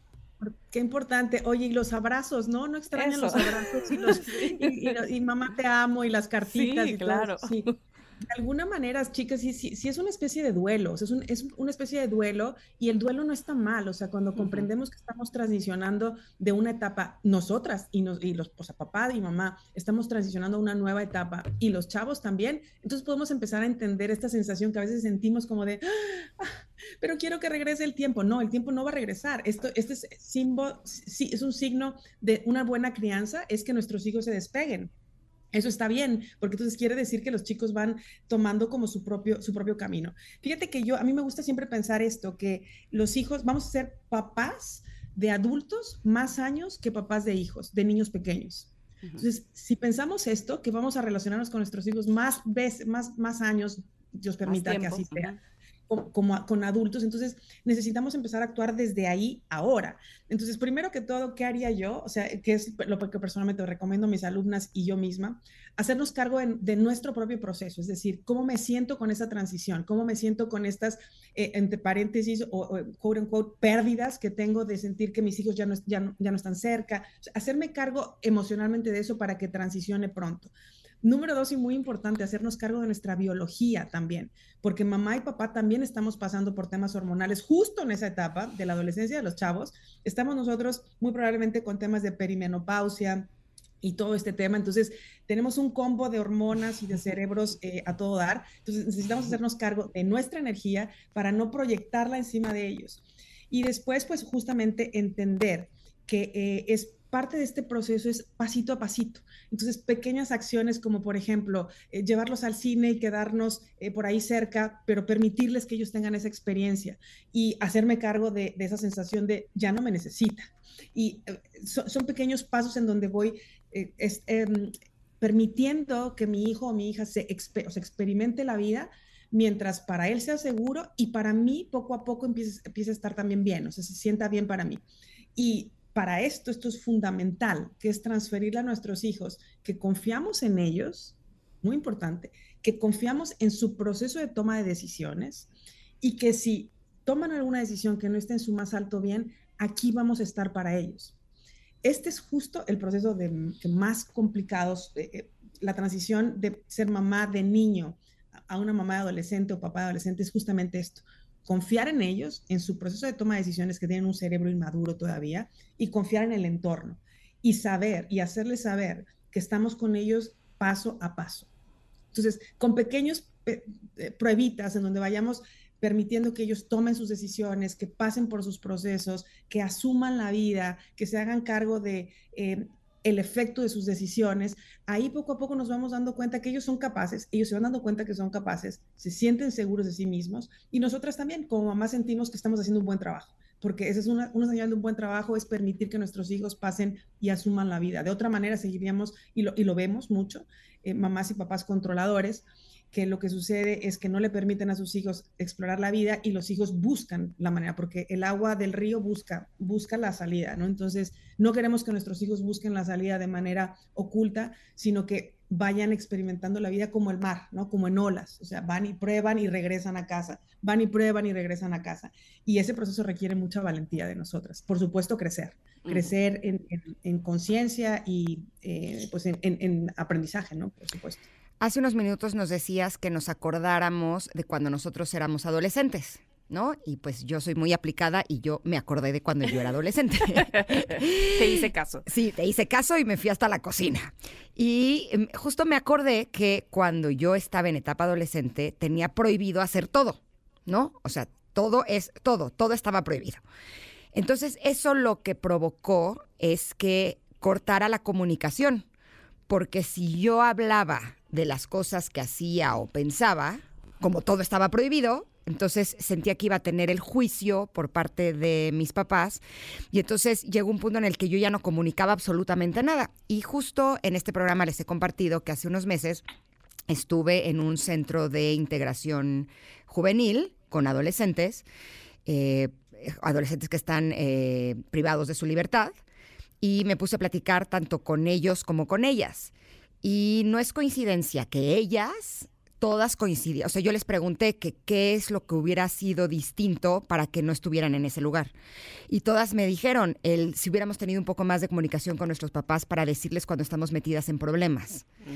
Y de ellos fue el dejarme llevar por lo que hacían mis amigos. ¿no? esas fueron como, como los más comunes, tanto en hombres como en mujeres.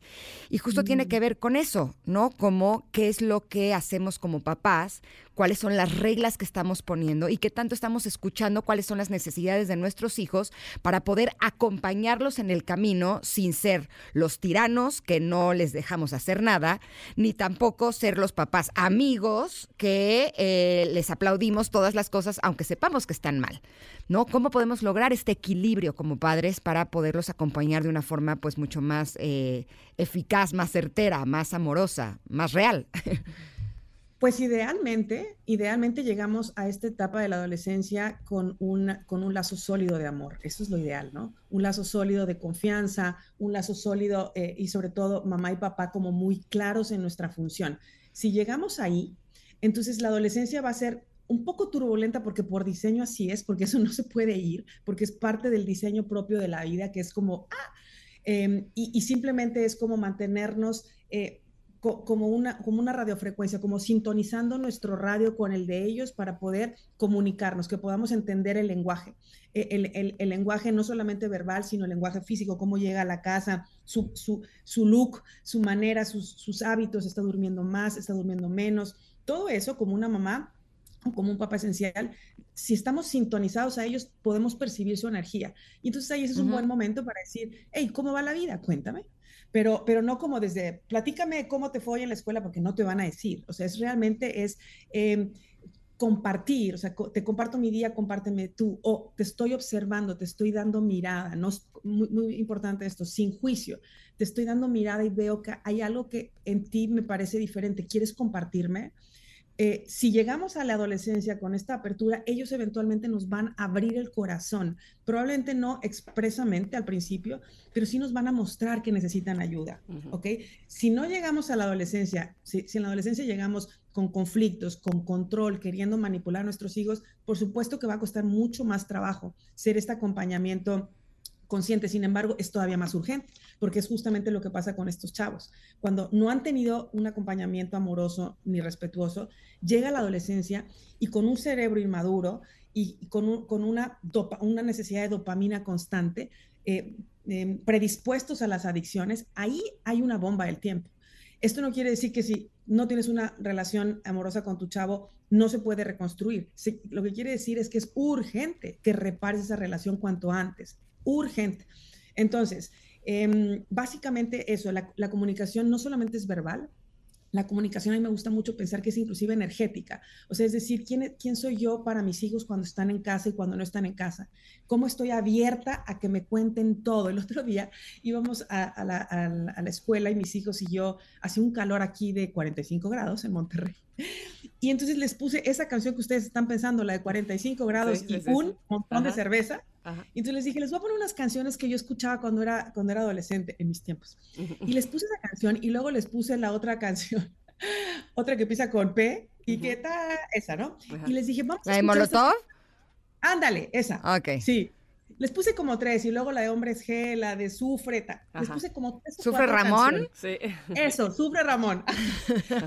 no saben la cara de mis hijos de sorpresa de mamá. Me conocen bien. Les digo, vamos a que quiero que las canten y que sientan lo que yo sentía cuando las cantaban. ¿Qué creen que pasó? ¿Qué? Conexión total, absoluta. estaban, se reían y entonces les dije, ahora pónganmelas de ustedes. Quiero escuchar cuáles son las canciones que los hacen como liberar y me pone sus canciones y yo, ok, wow, pero oye, comunicación, claro. O sea, ok, ¿en serio? No, pero, pero eh, eso, eso es, es, cuando de alguna manera abres el espacio para la comunicación genuina y entonces, pues no hay tabús, me pueden hablar de sexo, drogas y rock and roll y saben que mamá está lista para escuchar. Probablemente no se quiera decirle en cada momento, pero está bien. Si cuentan con un adulto que, esté abierto por completo, los chavos van a estar bien. Es solamente un tránsito. Lo, lo que es importante es que ese tránsito lo crucen con vida y lo crucen en bienestar. Eso es como lo más importante y para eso nos necesitan, sin juicio. Sin duda alguna. Siempre, siempre es muy enriquecedor escucharte, Ciciali, tenerte en el programa y siempre es muy frustrante tener que despedirte. Pero eh, con la esperanza de que vuelvas, por supuesto, al programa y, no, y sigamos hablando de este tema tan importante. Pero en ese inter, por favor, dinos dónde te podemos localizar, tus redes sociales. Muchas gracias, chicas. Pues un placer, como siempre, compartir con ustedes. Eh, Ciciali es C de casa I, C-I-A-L-L-I, ciciali.com y en mis redes Ciciali-Rivas. Y bueno, por ahí hay recursos de adolescencia, de eh, calma para mamá, para papá, en fin. Así que bueno, un placer compartir y pues nos vemos en el siguiente momento. Eres un crack. Muchas gracias. Gracias, chicas. Gracias a ti. Gracias. Oigan, y antes de irnos a corte, nada más les queremos decir que conduzcan, conduce con mucho más que tus dos ojos y que por eso Toyota nos presenta Toyota Safety Sense, que es un grupo de tecnológicos sistemas de seguridad activa que te auxilian para conducir tu Toyota con más sentidos. Cuatro diferentes tecnologías diseñadas para mejorar tu seguridad al volante. Toyota Safety Sense te da más sentidos para tu camino. Nos vamos a un corte, pero volvemos. Esto es Ingrid y Tamara y estamos aquí en el 102.5. Regresamos.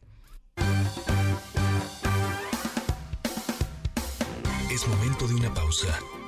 Ingrid y en MBS 102.5.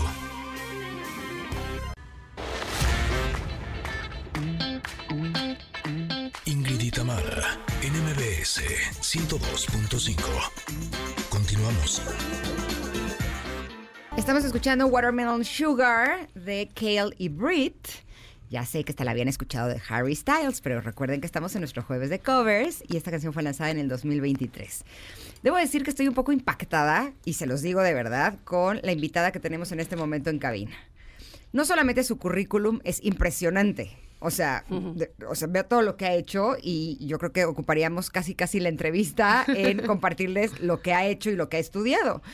Pero remata diciendo que tiene cinco hijas. Me compartía en el corte comercial que además una es tenista y yo sé lo que es tener un hijo que está haciendo un deporte a nivel profesional y el trabajo que ello implica. Y además dice que trata de nunca irse a dormir sin caminar al menos 10 mil pasos. ¿Cómo le haces? ¿Por qué, por qué a ti te dieron 28 horas en lugar de 24? Se me hace que está haciendo trampa, tiene un deal con el tiempo, yo no sé qué. Bienvenida Carla Berman, ella es inversionista ángel, experta en transformación digital y tiburona en Shark Tank. Felicidades por eso. Gracias, gracias Ingrid, gracias Tamara. Le estaba contando a Ingrid en el corte que Tamara, tú me acompañaste todas las mañanas de mi universidad. ¿Qué te costaba? Y, y- y qué emoción, o sea, estar ahora aquí en el bueno. programa. Sigo No. contándole a todo el mundo que ya Párate una vez ganó el minuto de silencio Sí. contra la canción de Arjona. Obviamente, estaba, ma- es que estaba muy fácil esa. Ay, sí.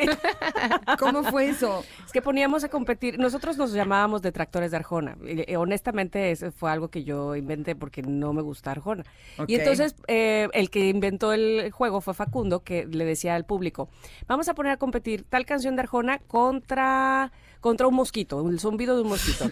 Y entonces, ¿Qué prefieres? ¿A qué prefieres? En las tres primeras llamadas que ganen, este, pues eso se va a poner. Y ganaba siempre lo otro. O sea, tres, sí, zumbido de mosquito. Ya colgaban. Bueno, si quiere hablar, sí, yo voto por zumbido de mosquito. Y así. O sea, yo, yo voto por en la fiesta de Cepillín, cada vez era peor la Cada vez era alternativa. peor. Y entonces una vez fue Arjona contra un minuto de silencio y ganó un minuto de silencio. Y este bobo, que ya lo conoces, sacó del aire la estación un minuto. O sea, este, la, la antena en el World Trade Center sonando de alarma de por qué estaba la estación fuera del aire. No, no, no, no, no. Pero, y todo el mundo, préndele, préndele. Y decía, no, porque ganó un minuto de silencio. Hay que respetar lo que diga el público. No, Yo qué no, no. bárbaro. Locos, locos. Pero mira, Carla, aquí estamos y me da mucho Y gusto aquí no ahora queremos minutos de conocerte. silencio, queremos escucharte, por supuesto. Bienvenida de Gracias, entrada. gracias. Pues estoy Ahora eres tiburona, Así tiburona de Shark. Tank. A ver, Sí. cuéntanos esa experiencia que es maravillosa. La verdad es maravillosa. Eh, la, la temporada empieza. Uy. La temporada empieza este viernes a las diez y media de la noche por Sony Channel.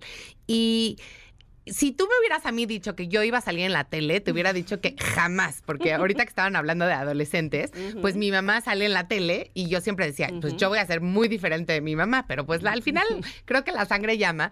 Pero creo que Shark Tank es increíble porque es un programa de edutenimiento. O sea, es súper entretenido, súper divertido. Tiene todos los elementos como de intriga, de risa, de drama, de suspenso. Y al mismo tiempo es un- una gran manera para aprender. Ya sea que quieras ser emprendedor, que ya tengas un negocio, o incluso que no quieras ser emprendedor y que trabajes en una empresa, pero tienes que negociar algo, vas a aprender muchísimo en Shark Tank de una manera súper divertida, la verdad. Yo no quiero leer tu currículum porque les decía que es bastante amplio, pero para las personas que no te conocen, ¿qué es lo que haces? ¿Por qué ahora eres tiburona de Shark Tank? Claro, pues mira, yo empecé eh, mi carrera, soy, le estamos platicando, soy muy, muy nerd, entonces desde chiquita yo quería ir a Harvard y entonces, pues después de mucho trabajo en la universidad, en, en mis primeros trabajos, fui a hacer una maestría en negocios en, en- en la Universidad de Harvard y cuando regresé estuve como 15 años en el mundo de la transformación digital. Entonces trabajé en lugares como CNN llevando sus propiedades digitales en México, luego trabajé muchos años en Google, luego me fui al mundo de las startups y finalmente terminé siendo una de las directoras de SoftBank en México, que SoftBank, para lo- los que nos escuchan, es el fondo de capital de riesgo de Venture Capital más grande del mundo. Si tú piensas todo lo que hoy existe que no existía hace 15 años, casi todo tiene una parte de inversión de, de SoftBank. ¿A qué me refiero? Airbnb, Alibaba, TikTok, eh, Uber. Eh, todas estas grandes, grandes empresas eh, y, las, y las latinas, ¿no? Rappi, Kavak, Confío. eh, Y las que están en boga, además. o sea, Exacto. todas. Todas estas. Una, uno de sus inversionistas fuertes es SoftBank. Entonces, pues yo aprendí a invertir profesionalmente el dinero de otros, siempre invierto el dinero de otros en general, en SoftBank. Y después de, de- de estar en SoftBank, me, me llamaron y me dijeron, oye, estamos buscando un perfil como el tuyo que justamente haya sido un inversionista profesional. Quiere decir, o sea, la diferencia de un inversionista normal y un inversionista profesional es que el profesional invierte el dinero de otras personas y pues tiene que rendirles cuentas. Y así fue como, como llegué a Shark Tank. Qué maravilla, mira. Y, y- y Nada te- más. Sí, nada menos y nada más. Te escucho y en este programa, eh, Carla, hemos tenido a muchas personas que por fortuna han venido a hablarnos de su expertise como emprendedores. Y entonces a decirnos cómo, este, cómo la gente puede emprender y cómo las mujeres somos muy, eh, pues sí, muy emprendedoras, pero también muy dadas a, a- a desconfiar un poco en nosotras mismas y decir, ay, ¿será que sí? ¿Será que no? Y a, y a titubear. A mí me parece que no, que, que- que ne- tenemos como mucha fuerza y muchas ganas, pero hace falta más que las ganas. ¿Tú dónde ves el punto débil, digamos, de no solo las mujeres, de los mexicanos en general, como para hacer grandes negocios y, explotar, pues, o ir hacia arriba? Eh, es una súper buena pregunta por varias razones. La- la primera es que tú no puedes soñar algo que nunca has visto. Y en México tenemos una falta grande e importante de, de role models, tanto mujeres muy, muy exitosas eh, en los negocios, en otras áreas tenemos grandes mujeres exitosas como ustedes, como también de grandes empresarios que se hayan hecho de la nada. Fíjate que en México tenemos una anomalía grandísima. Las 100 empresas más grandes de nuestro país no cambian. Hace 20 años son las mismas. Y eso pareciera que es normal, porque pues así crecimos y así vivimos. Pues, si tú te vas a países como Estados Unidos, las más grandes empresas de hoy en día ni siquiera existían hace 20 años. Estoy hablando de Amazon, de Google, de Meta, que es la compañía de Facebook. No existían. O sea, hace 20 años tú veías cuáles eran las empresas más grandes y eran Ford, eh, Walmart, y algunas siguen siendo. Pero entonces el... eh, eh, en Estados Unidos estás acostumbrado a ver que hay empresas que surgen de la nada y se vuelven gigantes. Y entonces eso es lo que tenemos que empezar a ver en México, porque si no lo vemos, no lo podemos soñar. Y lo mismo con las mujeres. Esa es la primera cosa. La segunda cosa que yo te diría para eh, hacer empresas grandes es que hasta hace muy poquito en México no había capital de riesgo. Entonces, suena padrísimo, quiero soñar en hacer la empresa más grande de México, pero todas las empresas grandes del mundo, las automotrices, los grandes aerolíneas, las grandes hoteleras, todas requirieron en algún momento que alguien más les diera dinero. Ese es el capital de riesgo. Ese es el capital de riesgo. Y en México hasta hace poco no existía. O sea, había dos o tres fonditos que te podían dar un millón, dos millones, tres millones de pesos, que suena muchísimo dinero y es muchísimo dinero, pero si tú quieres hacer la siguiente bimbo, pues no, no te va a alcanzar. Claro. Eso es lo que hace Shark Tank, precisamente. Les da capital de riesgo a los eh, eh, emprendedores para Así poder es. crecer sus negocios, Así ¿cierto? es. Y les damos capital semilla. ¿Qué quiere decir? Que es para empresas que están empezando. Pero si una de esas empresas quiere crecer a ser grandísima, va a necesitar un fondo como SoftBank o como eh, Andreessen Horowitz o como muchos otros fondos, en general de capital extranjero, que por primera vez en la historia están volteando a ver a Latinoamérica y dentro de la América Latina, a Brasil y a México, diciendo, oye, aquí hay oro molido, hay miles de problemas que resolver, que ese es el campo fértil para ser una gran empresa. Claro. Y hay una población muy grande, súper conectada digitalmente, muy joven. Oye, pues vamos a invertir porque ahí va a surgir el siguiente Google, el siguiente Facebook. Entonces, por primera vez tenemos esas condiciones. Y luego lo que me decías de las mujeres, híjole, sí somos malísimas. La verdad, somos malísimas en muchas cosas. Primero, no nos gusta decir lo que hacemos, ¿no? O sea, nos da pena presumir nuestros logros porque creemos que sonamos insoportables. Y la verdad es que si no presumes tus logros, nadie puede invertir en ti. Entonces, tenemos que dejar de ser tan, entre comillas, humildes. Luego me dicen, es que no entiendes lo que quiere decir la palabra humildad. No, sí entiendo perfecto, pero la tenemos malentendida en México. Totalmente. No. Humildad es no ponerte ni por encima ni por abajo. Exacto. Y creemos que ser humilde es decir, no, no, no, no, no, estás exagerando. Exacto. Oye, pero si eres la número dos de pádel de México, pues vas a decirlo y con mucho orgullo, ¿no? Claro. Y si tu empresa es la más fregona en hacer eh, agua alcalina, pues tienes que decirlo y, y cantarlo y cacarearlo para que entonces la gente te voltee a ver. Y la otra es que a las mujeres somos más aversas al riesgo. No nos gusta pedir dinero de terceros porque nos da miedo que qué va a pasar si quiebra la empresa y no la podemos mal. devolver. Claro. Y- Somos bien honestas. somos bien honestos. Y a veces las empresas sí quiebran. Y es parte del ciclo natural de las empresas. Es tristísimo, es terrible, es una tragedia para los que trabajan en esa empresa, pero las mujeres no se quieren arriesgar a que eso les pase nunca. Entonces no crecen suficiente. Solo el 2% del capital de riesgo se va a mujeres. Y eso en parte es porque hay muchas teorías. Hay una teoría que es porque la mayoría de los inversionistas profesionales son hombres. Hay pocas como, como yo, que somos mujeres, que puede ser parte de la explicación. Pero creo que otra parte de la explicación es que las mujeres no van a pedir el capital de riesgo. Y te juro, señora, señorita, usted que está en su casa con un negocio increíble, nadie le va a ir a tocar la puerta y decirle, oye, ¿quieres dos millones de dólares para invertir en tu empresa? Eso no va a pasar. Tienes tú que salir a tocar la puerta. Ahora, ¿hasta qué punto tú que te especializas mucho, no solamente en capital de riesgo, sino también en cuestiones digitales y tecnológicas? Eso es justo lo que a lo mejor a muchos emprendedores les está haciendo falta. El, el arriesgarse a crecer hacia esa área. ¿Me respondes esa pregunta después del corte? Claro que sí. Perfecto, vamos a un corte, pero regresamos en unos minutos. Estamos platicando con Carla Berman, la nueva tiburona de Shark Tank. Uh. Somos Ingrid y Tamara y estamos aquí en el 102.5. Es momento de una pausa.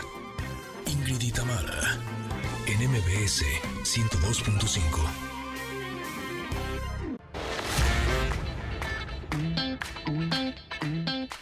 Tamara, en MBS 102.5. Continuamos. Esta canción es original de Justin Bieber, pero la versión que estamos escuchando es de Ben Plum and Twin.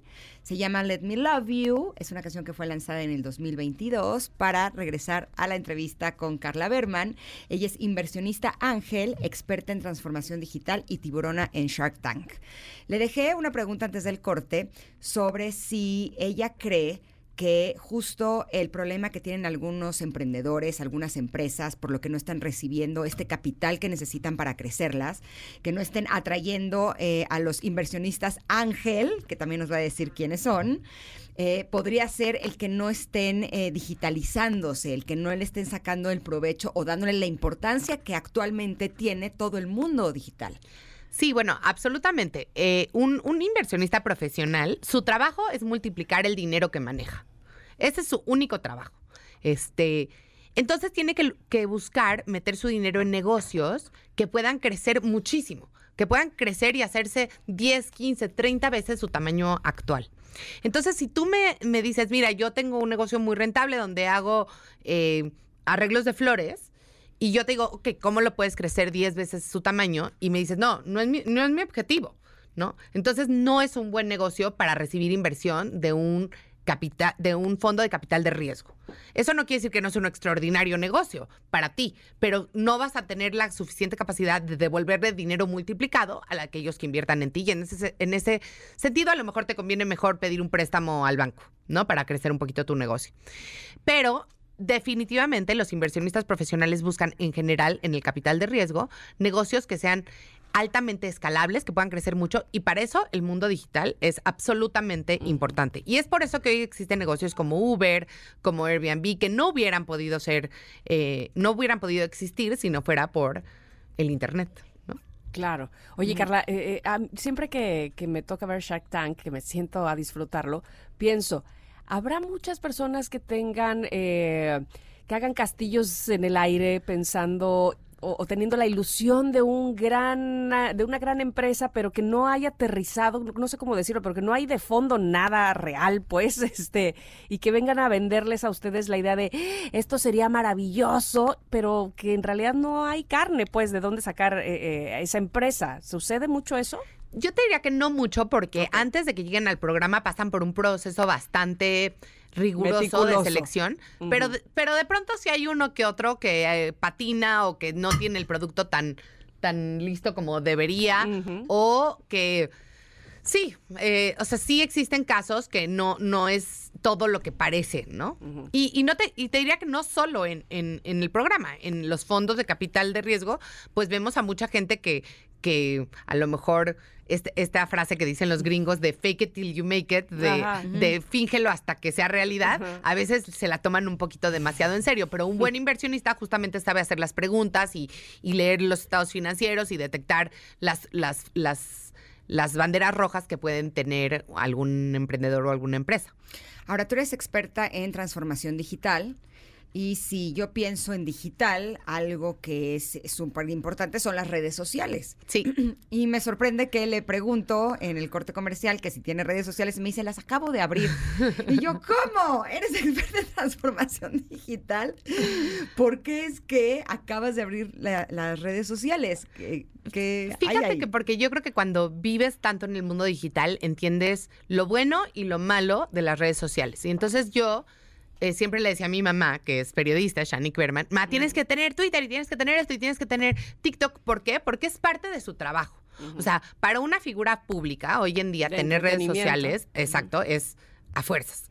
Para alguien que busca clientes en el público en general, o sea, un doctor quizás o un, maquillista o alguien que vende ropa, también, porque así va a llegar a mucha más gente. Para alguien como yo, que a lo mejor trabajaba eh, con empresas, pues yo decía, pues la verdad es que yo lo único que voy a hacer es perder mi tiempo.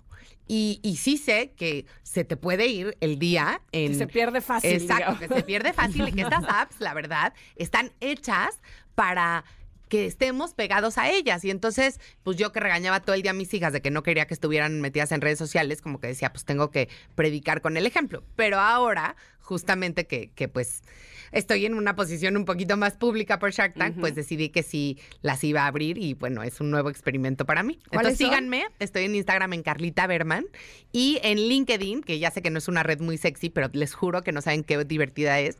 Estoy como Carla Berman porque ahí pues de verdad encontrar muchísimos tips, no solo en mi, eh, no solo en mi perfil, sino en toda la red, de cómo hacer una mejor carrera, cómo hacer una mejor entrevista de trabajo, cómo negociar tu sueldo, cosas que a todos nos hacen bien. Y ahí te vamos a estar siguiendo, por supuesto. Qué bueno que ya las abriste, porque evidentemente eres una conocedora, amplia conocedora de este tema, y nos ha dado mucho gusto recibirte en el programa, Carla. Ojalá que no sea la última vez, por favor. Ay, no, muchísimas gracias. Y, y me encantó su, su jueves de covers. Y, Ándale. Y qué gusto conocerte y te tengo que conocer ahora en, en, persona. Y gracias, Ingrid, por la hospitalidad. hombre, un gusto tenerte por aquí. Buenísimo. Bienvenida. No se, no se olviden, este viernes y todos los viernes en Sony Channel a las 10 y media de la noche, Shark Tank México. Perfecto. Así Gracias. lo haremos. Gracias, Carla. Oigan, y les tenemos algo buenísimo, porque Liverpool tiene servicios y experiencias para hacer más fácil tu vida. Han creado un espacio dedicado a la belleza para mujeres y hombres. Beauty Experience es el lugar perfecto para consentirse con servicios rápidos y especializados, como por ejemplo, ¿cuál están? Fíjate, un peinado para una ocasión especial, salir muy guapa, un Ah. Muy nuevo color de uñas, ¿verdad? La depilación de cejas también, entre otros muchos. Así es que adquiere tu tarjeta de lealtad, porque entre más servicios tengas, vas a poder obtener increíbles beneficios. Eso sí te lo digo, todo eso en un mismo lugar, Liverpool. Y ahora sí, nos vamos a ir un corte, que se viene ya la última hora, la tercera de este programa, ¡Ah! así de rápido. Somos Ingrid y Tamara en MBS. ¿Sabías que el 66% de las personas besan a su pareja con los ojos cerrados? Sin embargo, hay algunas personas que disfrutan de ver la respuesta emocional de su pareja mientras los besan. Continúa escuchándonos.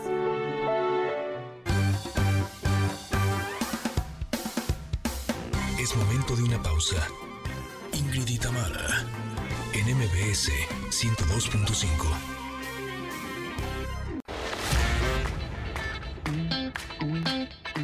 Ingrid y Tamara, en MBS 102.5. Continuamos. Connectors, en las primeras dos horas de Ingrid y Tamara en MBS platicamos con Ciciali Rivas sobre cómo podemos guiar a nuestros hijos adolescentes hacia una vida significativa. Además, Carla Berman, la nueva tiburona de Shark Tank México, nos habló sobre su experiencia en el mundo empresarial y mucho más. Y sí, tenemos más, claro que sí. Tero Molins nos compartirá herramientas para ver y comprender mejor la vida que vivimos. Y ya está lista Carla Escofié para presentarnos su libro País sin techo, ciudades, historias y luchas sobre la vivienda. Así es que quédense con nosotros, por favor, en esta tercera hora de Ingrid y Tamara en MBS. Continuamos.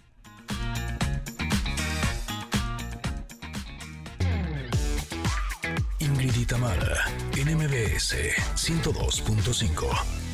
Es buena esta canción, ¿eh? Se llama Sugar, solamente que la versión original es de Robin Schultz y Francesco Yates, y la que estamos escuchando en este momento en nuestros jueves de covers es de Le Bover y The Brit.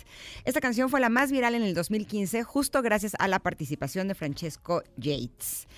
Y de esta canción nos vamos a un tema que es sumamente importante, es un tema que a lo mejor no está tan visibilizado, pero que por fortuna la invitada que tenemos el día de hoy nos va a ayudar a darnos un poquito de luz justo en esta área, porque la crisis de vivienda existe y no podemos seguir ignorándola. Nuestras ciudades son cada vez más inhabitables, cada vez más caras, más distantes, más precarizadas y con menos servicios. Por eso hay millones de personas que están preocupadas justo por la imposibilidad de poder adquirir una vivienda o de incluso eh, tener la posibilidad de arrendar una vivienda. Esta problemática ha sido percibida como una preocupación individu- individualizada y no como un problema estructural que es lo que realmente es. Por fortuna, Carla Escoffier, que es directora del Centro de Derechos Humanos de la Facultad Libre de Derecho de Monterrey, acaba de publicar el libro País sin Techos, Ciudades, Historias y Luchas sobre la Vivienda. Bienvenida, Carla, ¿cómo estás? Hola Ingrid, hola Tamara, muchas gracias por la invitación. ¿Nos podrías hablar para empezar de cuál es la problemática que hay actualmente en México sobre la vivienda? Bueno, lo que estamos viendo actualmente en México es el resultado de unos 50 años en los cuales prácticamente no tuvimos realmente una política de vivienda como tal, sino más bien una política inmobiliaria, ¿no? Que no es lo mismo. Y pues las opciones del Estado para acceder a una vivienda se limitaron al otorgamiento de créditos de Infonavit y Fobiste. Eh, esta de manera muy general, evidentemente son 50 años, lo estoy resumiendo de manera muy general y pues obviamente el Infonavit y Fobiste son instituciones muy importantes que hay que fortalecer, mejorar, mantener, pero pues es insuficiente. ¿Por qué? Porque hay muchas personas que no pueden acceder a alguno de estos créditos. Más del 55% de la población en México trabaja en la economía informal, entonces de entrada no tienen Infonavit y Fobiste. Eh, pero además, cerca del 51% de las personas que rentan una, la vivienda en la cual viven lo hacen porque no pueden acceder a créditos o no tienen capacidad de pago para una vivienda. Esto de acuerdo con la encuesta nacional de vivienda 2020. Entonces, lo que estamos viendo es que las opciones eh, de créditos pues, son importantes, pero insuficientes, se necesitan muchas más. Y que si comparamos a México con otros países, pues vemos que, pues, lo normal es que países tengan distintas opciones de acceso a la vivienda como vivienda de arrendamiento público, cooperativas de vivienda, entre otros. Y pues ahora lo que estamos viendo en México es que empieza a, en los últimos 20 años ha disminuido la población propietaria, ha aumentado la población inquilina o, la, o, o las personas que viven con sus papás o que viven en una casa prestada, ¿no? Esto sumado a una serie de complejidades que tienen que ver con corrupción, con falta de acceso a la justicia, con discriminación eh, y con otras dinámicas que se dan en, en las ciudades que pues complejizan y obstaculizan más el acceso a la vivienda. Mira, qué, qué bien que nos eh, ayudas a comprender cuál es la diferencia entre tener eh, una vivienda o tener la facilidad de un crédito, que evidentemente no va aunado uno con la otra, porque uno podría pensar, bueno, pero entonces eh, todos estos brokers y los bancos y, y además evidentemente del Fobiste, del Infonavit, qué sé yo, que, que aparentemente o no aparentemente, es que están pues para ayudarnos a tener una vivienda, no están siendo suficientes. ¿Cuál sería en la lista de prioridades, de la lista de, de- de cosas que hay que hacer, cuál tú crees que sería la prioridad número uno para, para eh, eventualmente tener una eh, diferencia o para tener una solución a este problema? Bueno, lo primero es reconocer el problema, porque justamente pareciera a veces que las autoridades, las opciones que dan muchas veces son las mismas que ya existen o, parecieran no estar atendiendo a las necesidades que se están dando, ¿no? Justamente porque no, no lo mismo el derecho a la vivienda, el derecho a comprar una casa, ¿no? Ah, el derecho a la vivienda lo puedes ejercer incluso sin acceder a propiedad. Eh, con esto no quiero decir que, que te robes propiedad de alguien o algo por el estilo, sino me refiero a, por ejemplo, personas que rentan un- el lugar donde viven, ¿no? Están ejerciendo su derecho a la vivienda en un lugar rentado. Eh, obviamente para esto tienen que cumplir con el contrato, tienen que cumplir con el pago de las mensualidades, etcétera, pero lo están ejerciendo. Y eso implica que la protección del derecho a la vivienda pues abarca, por ejemplo, que haya una legislación justa, que haya posibilidad de acceso a la justicia en caso de abuso, que haya regulación de qué requisitos pueden exigirse y cuáles no, para que no haya requisitos abusivos al momento de rentar, entre otras cosas. Pero yo creo que lo principal es que hablemos del tema. No es que antes no se hablaba del tema, siempre organizaciones vecinales, barriales hablaban del tema, la academia hablaba del tema, pero me parece que ahorita hay un interés como que pues hace mucho tiempo no se daba en medios o en otros espacios para hablar de estos temas. Entonces creo que el principal reto es que sea un tema fijo de agenda pública y que las autoridades se reconozcan el problema, ¿no? Eh, y que reconozcan que no pueden seguir con el mismo esquema y que hay que diversificar la política de vivienda en México. O sea, ¿el problema es la ley o el problema es que no se está ejecutando la ley? No, el problema es que yo diría que el problema, aunque parezca algo que es muy de choro o que nada más es como de, de parloteo, es la perspectiva con la que entendemos la vivienda, la problemática de vivienda, las obligaciones del Estado, porque al final del día eso se ve traducido en la ley y se ve traducido en las políticas públicas y en lo que se implementa, ¿no? Em, por ejemplo, em, pensemos, hay países de América Latina, de Europa y, y de todas las capacidades económicas, ¿eh? desde Estados Unidos, Finlandia, hasta países latinoamericanos que tienen igual o menor capacidad económica que México. Tienen, por ejemplo, poli- em, edificios o inmuebles de arrendamiento público. Es decir, el Estado tiene propiedades que ponen renta para ciertos grupos, pero como es el Estado, no tiene, es una renta que no tiene ánimo de lucro, sino que únicamente te cobro una mensualidad, pero con esa mensualidad lo que voy a hacer es mantener el edificio en buenas condiciones, si se echa a perder algo, etcétera. Y son arrendamientos públicos, el Estado es el casero, ¿no? Y eso es lo común, o sea, realmente en varios países del mundo lo común es que eso sea como de cajón en una política de vivienda. En México no lo tenemos. Entonces, em, ¿cómo esto podría impactar, por ejemplo, en la población joven, en la población que por el momento no puede comprar una vivienda? Sí, que evidentemente hay que adoptar medidas para que más personas puedan acceder a una vivienda en propiedad, pero en el Inter van a haber personas que no pueden, o más bien personas que no quieren, ¿no? Pensemos también, por ejemplo, en estudiantes que se van a Ciudad de México a estudiar la carrera, pues independientemente de su capacidad económica, lo que van a buscar es una vivienda de arrendamiento, no un, digamos, no comprar un lugar. Eso por poner un ejemplo, pero también hay otras cosas que sí están en la ley, efectivamente hay cosas que hay que adecuar en la ley, cosas que, por ejemplo, yo ya, ya lo decía yo que eh, el tema de los requisitos, cuando me dicen, ¿es, ¿es legal que me estén exigiendo esto para rentar? Mi respuesta es, pues no es ilegal, no está regulado, no hay un parámetro, entonces queda totalmente al arbitrio del, del casero y así Arrendador. como hay personas, sí, del, ajá, del arrendador y así como hay em, gente muy justa, muy, muy, muy, pues, em, equilibrada en, en lo que pide, hay personas que piden cosas abusivas, incluso discriminatorias. Por ejemplo, en Ciudad de México he, he registrado muchos casos de personas, de mujeres, perdón, que al momento de rentar les exigen un contrato, un, un acta de matrimonio para demostrar que tienen un hombre que les está avalando la ¿En renta. serio? Es más común de lo que. Sí, sí, sí, sí. De lo que pensamos es más común de lo que pensamos. O, por ejemplo, que de alguna manera avalen que hay algún hombre pagando, etcétera. O que luego mujeres a las que no les quieren rentar, que porque no creen que una jovencita sola pueda pagarse un- una renta, ¿no? Ujú. Em, o, por ejemplo, también que piden selfies de todas las personas que van a vivir para ver si encajan con el perfil del- de la colonia, eh, entre muchas otras cosas, ¿no? Por ejemplo, requisitos que no seas originaria de tal estado del país. Uf. O sea, hay todo tipo de, de- de exigencias. Ah, o por ejemplo, el tema de, de que te puedan hacer inspecciones aleatorias en la casa, o sea, que en cualquier día pueda llegar a casa y revisar. entrar. ¿Por? Pero he escuchado de todo, algunas que van, pasa si te, o sea, si te cuento todas las que he escuchado, pasamos del, del, del, del enojo a la risa al ya ni sabemos qué, qué pensar, ¿no? Pero es- eso es por falta de regulación. Entonces, sí hay cosas que están en la legislación que se tiene que arreglar. O, por ejemplo, en México, el 58% de los arrendamientos no tienen contrato por escrito. Mm. Y eso deja en una total incertidumbre jurídica a las personas y permite que se puedan desalojar a personas a pesar de que han estado cumpliendo el contrato y que todavía está vigente. Entonces, cuando no tienes un contrato por escrito, no puedes demostrar y hacer valer ese tipo de derechos. Estamos hablando del 58%.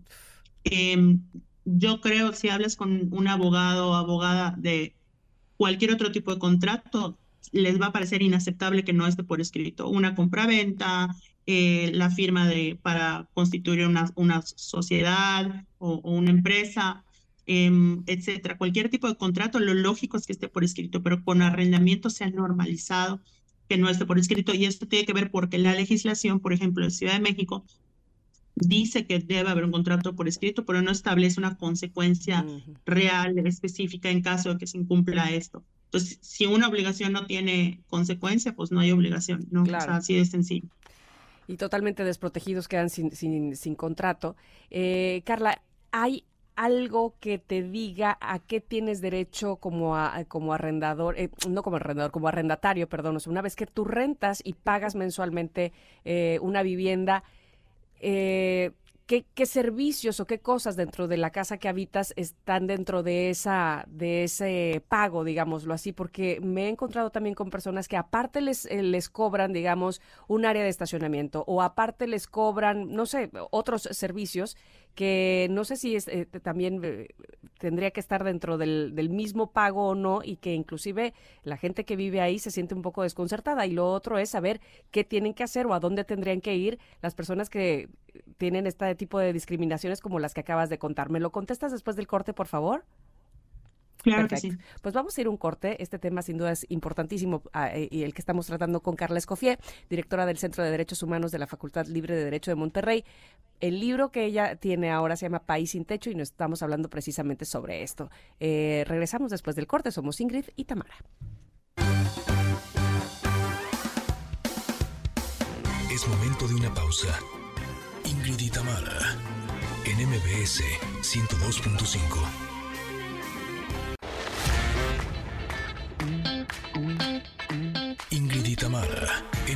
MBS 102.5. Continuamos. Connectors, en las primeras dos horas de Ingrid y Tamara en MBS platicamos con Ciciali Rivas sobre cómo podemos guiar a nuestros hijos adolescentes hacia una vida significativa. Además, Carla Berman, la nueva tiburona de Shark Tank México, nos habló sobre su experiencia en el mundo empresarial y mucho más.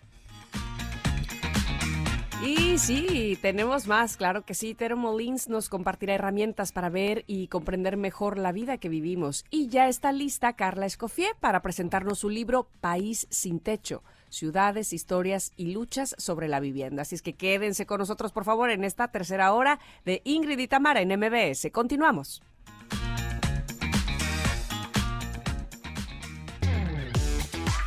Ingrid y Tamara, MBS 102.5. Es buena esta canción, ¿eh? Se llama Sugar, solamente que la versión original es de Robin Schultz y Francesco Yates, y la que estamos escuchando en este momento, en nuestros jueves de covers, es de Le Bober y The Brit. Esta canción fue la más viral en el 2015, justo gracias a la participación de Francesco Yates. Y de esta canción nos vamos a un tema que es sumamente importante, es un tema que a lo mejor no está tan visibilizado, pero que por fortuna la invitada que tenemos el día de hoy nos va a ayudar a darnos un poquito de luz justo en esta área, porque la crisis de vivienda existe y no podemos seguir ignorándola. Nuestras ciudades son cada vez más inhabitables, cada vez más caras, más distantes, más precarizadas y con menos servicios. Por eso hay millones de personas que están preocupadas justo por la imposibilidad de poder adquirir una vivienda o de incluso eh, tener la posibilidad de arrendar una vivienda. Esta problemática ha sido percibida como una preocupación individualizada y no como un problema estructural que es lo que realmente es. Por fortuna, Carles Coffier, que es directora del Centro de Derechos Humanos de la Facultad Libre de Derecho de Monterrey, acaba de publicar el libro País sin techos, ciudades, historias y luchas sobre la vivienda. Bienvenida, Carla, ¿cómo estás? Hola Ingrid, hola Tamara, muchas gracias por la invitación. ¿Nos podrías hablar para empezar de cuál es la problemática que hay actualmente en México sobre la vivienda?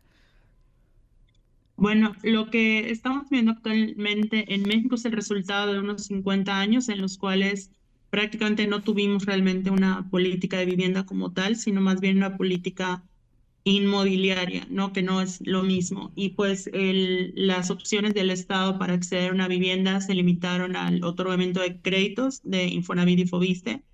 Eh, esta de manera muy general, evidentemente son 50 años, lo estoy resumiendo de manera muy general y pues obviamente el Infonavit y Fobiste son instituciones muy importantes que hay que fortalecer, mejorar, mantener, pero pues es insuficiente. ¿Por qué? Porque hay muchas personas que no pueden acceder a alguno de estos créditos. Más del 55% de la población en México trabaja en la economía informal, entonces de entrada no tienen Infonavit. Em, pero además, cerca del 51% de las personas que rentan una, la vivienda en la cual viven lo hacen porque no pueden acceder a créditos o no tienen capacidad de pago para una vivienda. Esto de acuerdo con la encuesta nacional de vivienda 2020. Entonces, lo que estamos viendo es que las opciones eh, de créditos pues, son importantes, pero insuficientes, se necesitan muchas más. Y que si comparamos a México con otros países, pues vemos que, que pues, lo normal es que países tengan distintas opciones de acceso a la vivienda, como vivienda de arrendamiento público, cooperativas de vivienda, entre otros. Y pues ahora lo que estamos viendo en México es que empieza a, en los últimos 20 años ha disminuido la población propietaria, ha aumentado la población inquilina o, la, o, las personas que viven con sus papás o que viven en una casa prestada, ¿no? Esto sumado a una serie de complejidades que tienen que ver con corrupción, con falta de acceso a la justicia, con discriminación eh, y con otras dinámicas que se dan en, en las ciudades que pues complejizan y obstaculizan más el acceso a la vivienda. Mira, qué, qué bien que nos eh, ayudas a comprender cuál es la diferencia entre tener eh, una vivienda o tener la facilidad de un crédito, que evidentemente no va aunado uno con la otra, porque uno podría pensar, bueno, pero entonces eh, todos estos brokers y los bancos y, y además evidentemente del Fobiste, del Infonavit, qué sé yo, que, que, que aparentemente o no aparentemente, es que están pues para ayudarnos a tener una vivienda, no están siendo suficientes. ¿Cuál sería en la lista de prioridades, de la lista de, cosas que hay que hacer, cuál tú crees que sería la prioridad número uno para, para eh, eventualmente tener una eh, diferencia o para tener una solución a este problema? Bueno, lo primero es reconocer el problema, porque justamente pareciera a veces que las autoridades, las opciones que dan muchas veces son las mismas que ya existen o, o parecieran no estar atendiendo a las necesidades que se están dando, ¿no? Justamente porque no, no lo mismo el derecho a la vivienda el derecho a comprar una casa, ¿no? Ah, el derecho a la vivienda lo puedes ejercer incluso sin acceder a propiedad. Eh, con esto no quiero decir que, que te robes propiedad de alguien o algo por el estilo, sino me refiero a, por ejemplo, personas que rentan un, el lugar donde viven, ¿no? Están ejerciendo su derecho a la vivienda en un lugar rentado Em, obviamente para esto tienen que cumplir con el contrato, tienen que cumplir con el pago de las mensualidades, etcétera, pero lo están ejerciendo.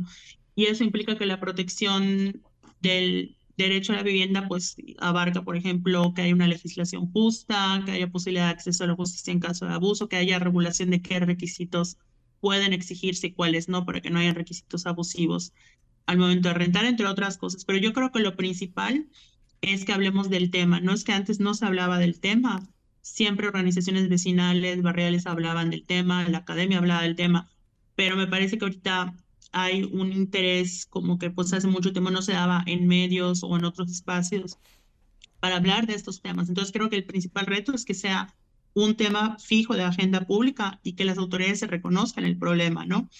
Eh, y que reconozcan que no pueden seguir con el mismo esquema y que hay que diversificar la política de vivienda en México. O sea, ¿el problema es la ley o el problema es que no se está ejecutando la ley? No, el problema es que yo diría que el problema, aunque parezca algo que es muy de choro o que nada más es como de, de parloteo, es la perspectiva con la que entendemos la vivienda, la problemática de vivienda, las obligaciones del Estado, porque al final del día eso se ve traducido en la ley y se ve traducido en las políticas públicas y en lo que se implementa, ¿no? Em, por ejemplo, em, pensemos, hay países de América Latina, de Europa y, y de todas las capacidades económicas, ¿eh? desde Estados Unidos, Finlandia, hasta países latinoamericanos que tienen igual o menor capacidad económica que México. Tienen, por ejemplo, em, edificios o inmuebles de arrendamiento público.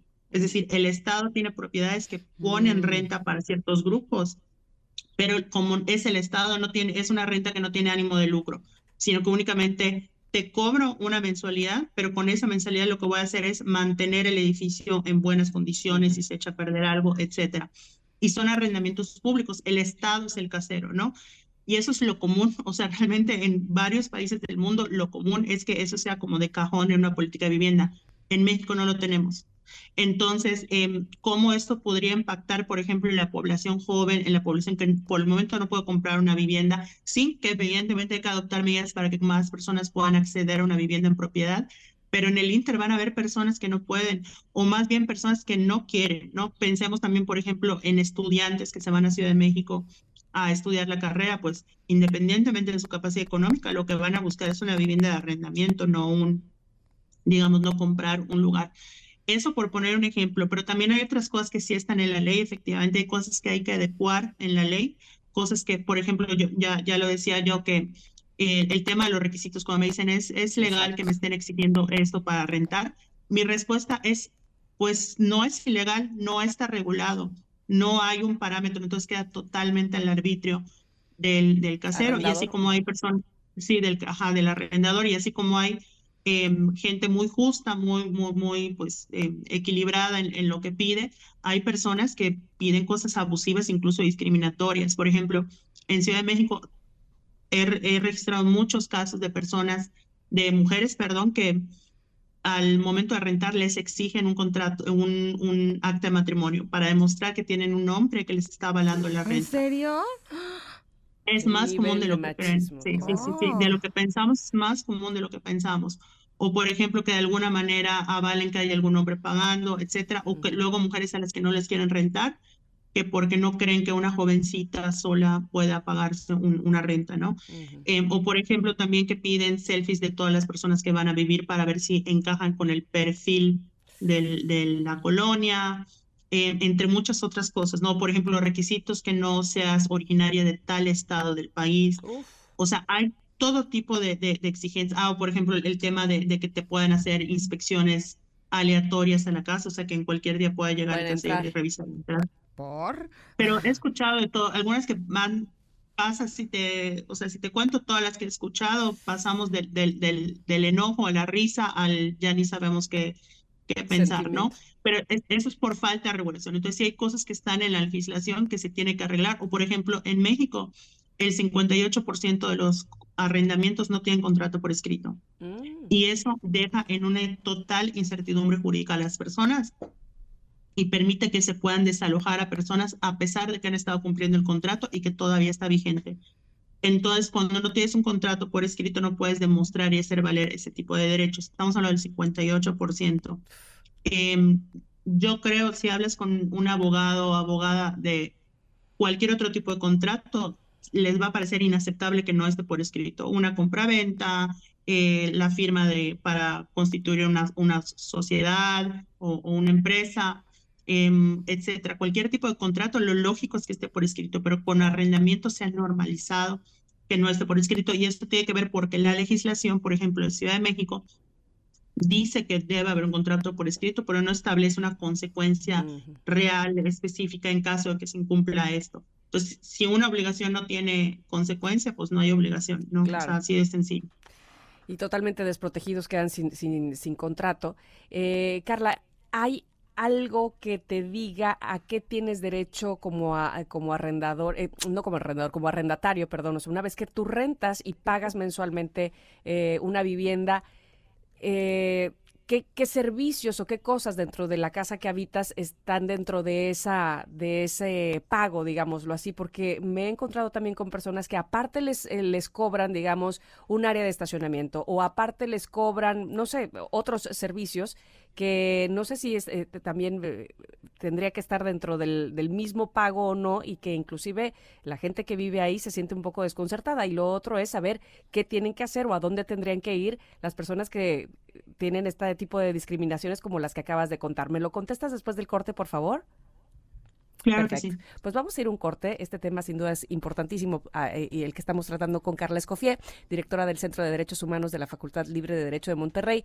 El libro que ella tiene ahora se llama País sin Techo y nos estamos hablando precisamente sobre esto. Eh, regresamos después del corte. Somos Ingrid y Tamara. Es momento de una pausa. Ingrid y Tamara en MBS 102.5.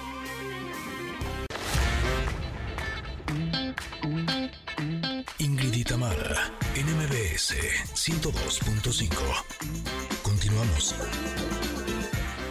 Ya estamos de regreso, Connectors. Qué bueno que están con nosotros. Escuchando, por cierto, de música el jueves de covers One Last Time. Eh, esta versión que estamos escuchando con Max Martis y Verónica Bravo es lanzada justo en este año 2023 y la canción original es de Ariana Grande. Ariana Grande de 2020, un éxito, por supuesto, en la voz de Ariana. Y bueno, platicábamos eh, con Carla Escoffier sobre, bueno, ella es directora del Centro de Derechos Humanos de la Facultad Libre de Derecho de Monterrey y hablábamos sobre eh, el derecho a la vivienda y en específico te dejaba una pregunta, Carla. ¿Qué pasa con las personas que no tienen contrato y no saben si lo que están pagando de, por, por su vivienda, por la renta de su vivienda, eh, debe de contar ese, ese pago para todos los servicios o se puede fraccionar? O eh, no sé, les, eh, les piden pagos adicionales, digámoslo así, por otro tipo de servicios que supongo que deberían de venir eh, incluidos, como el pago de agua o de gas o de lugar de estacionamiento. ¿Y qué pasa con las personas que sufren de discriminación a la hora de querer rentar? ¿A dónde se deben dirigir? Bueno, de entrada, justo una de las problemáticas que menciono en, en el libro es el, tema de la discriminación tanto en la compra como en la renta. Y desgraciadamente en México no hay un mecanismo específico para atender casos de discriminación en la compra o renta de vivienda, que eso eh, sí existe en otros países, como por ejemplo en Estados Unidos, ¿no? Entonces, de entrada ya tenemos una, una ausencia. Y justo lo que mencionábamos en el bloque anterior era cómo todo esto parte de una perspectiva, ¿no? De cómo el Estado y la sociedad entiende la vivienda y por lo tanto, pues de allá se estructura todas las leyes, toda la política. Y pues esto tiene que ver porque mucha gente no, no vincula el tema de la discriminación con el tema de vivienda, ¿no? O sea, como no pareciera que parte de tu derecho a la vivienda incluye esto de la no discriminación en, el, en la compra o en la, o en la renta, entre muchas otras eh, falencias, pero justo lo que hace falta es ese tipo de, de mecanismos. Eh, Incluso el tema de acceso a la justicia es muy, muy complicado, tanto si eres una persona inquilina que está haciendo valer sus derechos, como si eres una persona propietaria de la vivienda em, en, la que, pues, en la, que estás viviendo, pues incluso en esa situación que pareciera que ser muy estable, de que, bueno, pues tienes tu título de propiedad, etcétera, pues en el país hay toda una serie de obstáculos em, y problemas para el acceso a la justicia Además de que nos enfrentamos a fenómenos como eh, mafias inmobiliarias que hacen fraudes para tratar de despojar a la gente de sus viviendas, ¿no? Que son algunas de las problemáticas que menciono en el libro. Y por supuesto, el tema de, la, el, de, los alquileres, ¿no? De cómo hay eh, mucha, la legislación es incompleta, no abarca todas las complejidades del arrendamiento y pues también las personas inquilinas tienen muchos problemas para poder ejercer sus derechos, ¿no? Eh, y justo con lo que yo buscaba en el libro era, era eso, ¿no? Como hacer un vistazo a las problemáticas de la, de vivienda en México, hablar o dar un panorama de lo que implica el derecho a la vivienda y por eso pues en este capítulo, en este libro, perdón, trabajo cinco capítulos, cada capítulo habla de una problemática del derecho a la vivienda que es la especulación y las burbujas inmobiliarias, luego los megaproyectos, luego la situación de la población inquilina, la discriminación y la desigualdad y el acceso a servicios públicos. Y para cada capítulo, que es una problemática, hablo de una ciudad en particular del país, como que pongo en contexto una ciudad del país para explicar cómo esa problemática se aplica.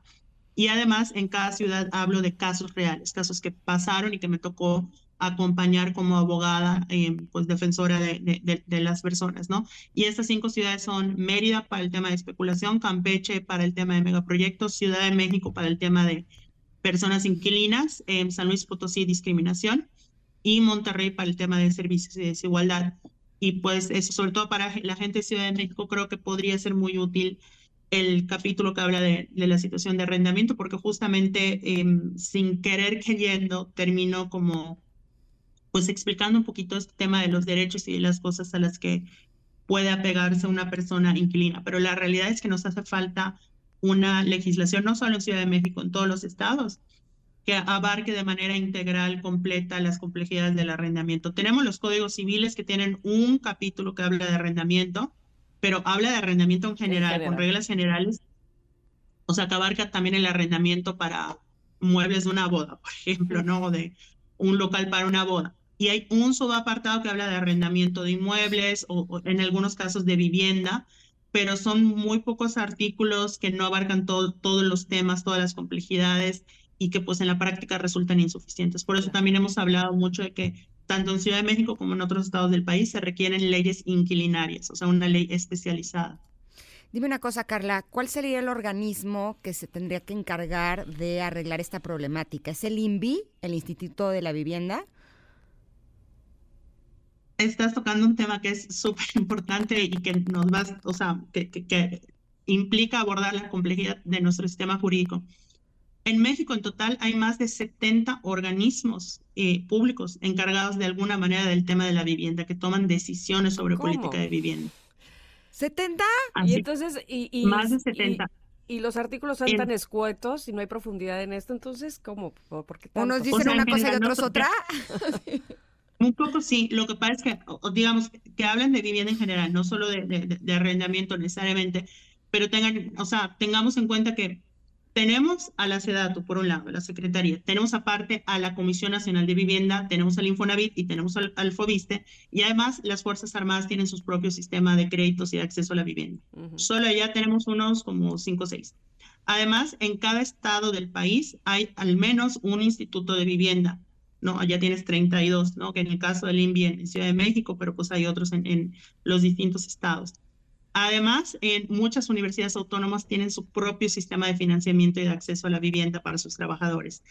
Y así, y además hay algunos municipios que tienen sus propias instancias, hay algunas otras instancias federales que también han manejado temas de vivienda. Entonces, lo que tenemos es que está todo muy disperso. Yo creo que sí es correcto que hayan a nivel federal y a nivel de cada estado. O sea, yo sí, pues creo que en ese orden federal que sí tiene que haber una institución local y que se coordine con la federal, pero es que esto ya es una cosa descoordinada.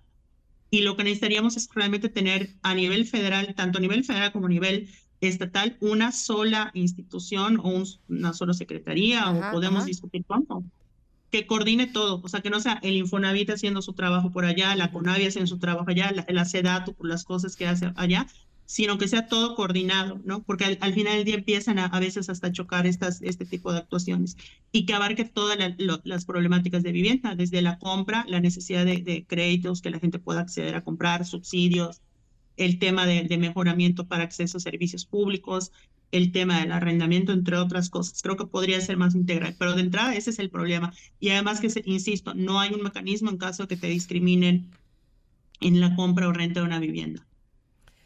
Sin duda, eh, como planteábamos desde un principio, es un tema que da para mucho, para profundizar, por supuesto, es un tema importante, es un tema poco visible y que tenemos que eh, poner a la luz y que agradecemos muchísimo, Carla, no solo que hayas estado con nosotros, sino eh, que tengamos este libro que se llama País sin Techo, Ciudades, Historias y Luchas sobre la Vivienda. ¿Dónde lo podemos localizar?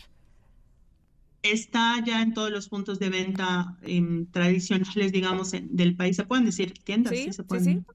Ah, ok, bueno, pues la pueden tener en, en- en el sótano, en Gandhi, en muchas librerías eh, locales en los estados.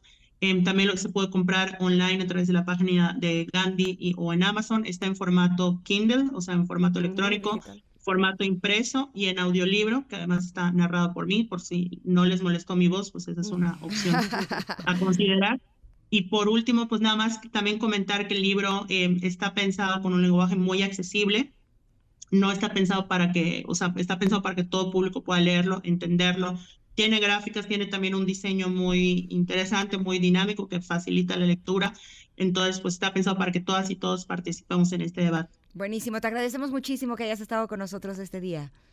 No, muchas gracias a ustedes. Gracias. Gracias, Carla. Oigan, es importante eh, que toquemos estos temas, como bien lo decía Carla, para visibilizarlos, pero también hay otros temas que son importantes, como por ejemplo el cuidado que tenemos con nosotros mismos. Y hay muchas mujeres a las que me gustaría que felicitemos hoy, ¿sabes? Y es que típicamente como mujer te dejas al último, ¿a poco no? Primero la familia, el marido y la salud de una que... Bueno, pero hay mujeres que sí se cuidan y checan su salud para que en caso de cualquier cosa se pueda solucionar a tiempo. A ellas, muchas felicidades. Por supuesto, por ello, Laboratorio Médico Polanco tiene estudios preventivos para la mujer, ¿no? Laboratorio Médico Polanco sabe que tú decides sobre tu salud, por eso te ofrece estudios completos. Así mismo es, por ejemplo, como mujer tienes derecho a vivir sana, por ello el perfil hormonal completo Q45 es el estudio preventivo que identifica cualquier descompensación en tus niveles hormonales. Si llevas una vida sexual activa, el panel cervicouterino BPH es el indicado para tu salud sexual, para que en caso dado decidas con tu médico el mejor tratamiento. La mayoría de los cánceres de cuello uterino pueden detectarse en etapa temprana realizando un papanicolau y exámenes pélvicos regularmente. ¿Y sabes qué? Con mujer LMP Q45 se puede detectar el cáncer de mama y también el cervicouterino, así que es mejor saber a tiempo para vivir plenamente o resolver con tiempo y de la mejor manera. El Laboratorio Médico Polanco apoyan a las mujeres que cuidan su salud, por eso te invitamos a que te cheques hoy para que vivas tranquila. No esperes, agenda una cita y chécate hoy. Visita lmpolanco.com o llama al 55 50 80 19 10. 55 50 80 19 10 o lmpolanco.com. Vamos un corte, pero regresamos para platicar con Tero Molis sobre La vida es un castillo de arena. Esto es Ingrid y Tamara y estamos aquí en el 102.5. Volvemos.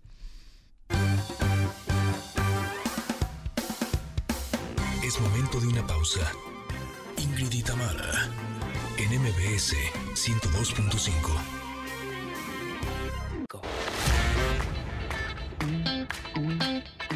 Ingrid y Tamara, en MBS 102.5. Continuamos. Uy, ¿quién no se acuerda de esto, por favor? Sí, sí. Bueno, Connectors, Connectors, agárrense bien porque les tenemos noticias y es que tenemos dos pases dobles para que vean antes que nadie el musical de Vaselina con Timbiriche. ¿Qué tienen que hacer? Dime, por favor, Ingrid, ¿cómo le van a hacer para ganar? Estoy riendo de tu mensaje. ya me reí yo de tu respuesta. Ay, perdón, Connectors. Este, ¿Qué es lo que tienen que hacer? Bueno, tienen que participar para, eh, para poder participar para estos pases. Bueno, los vamos a invitar a que suban a Twitter. Órale, un video bailando una de las coreografías de Ah, Vaselina. está de las piernas. Sí, sí, sí. O este, o rebelde, muy rebelde, ¿no? Y que le hacen así que este, con el dedo índice para hacia un lado y luego el, el otro dedo índice para el otro lado. Está fácil ponerse porque todo el mundo hemos visto o nos hemos aprendido alguna de las canciones que forman parte del soundtrack de esta obra de teatro llamada Vaselina y que ahora ustedes pueden disfrutar con este gran elenco. Elenco, Timbiriche, por supuesto. Así es que háganlo en Twitter, en arroba Ingrid Tamara MBS, recibimos sus videos. Las dos primeras personas que lo hagan se llevan estos pases dobles para que la vean antes que nadie. Y nosotras nos despedimos. Qué buen programa, ¿no? Bueno, al, al menos lo disfruté muchísimo. Ojalá que ustedes también, porque vaya que tuvimos muy buenos colaboradores y expertos en este programa. Gracias, Sí. queridos Connectors. Exacto, gracias también al equipo y gracias a ti, Tam. Nosotros nos despedimos, pero se quedan en compañía de Manuel López San Martín con la información más relevante del día y nosotros los esperamos mañana mismo aquí a las 10 de la mañana hasta la 1 de la tarde. Que tengan feliz tarde. Gracias. Bye, bye. Gracias por acompañarnos. Aquí te esperamos en la siguiente emisión de Ingrid y Tamara en MBS. Cuídate y sé feliz.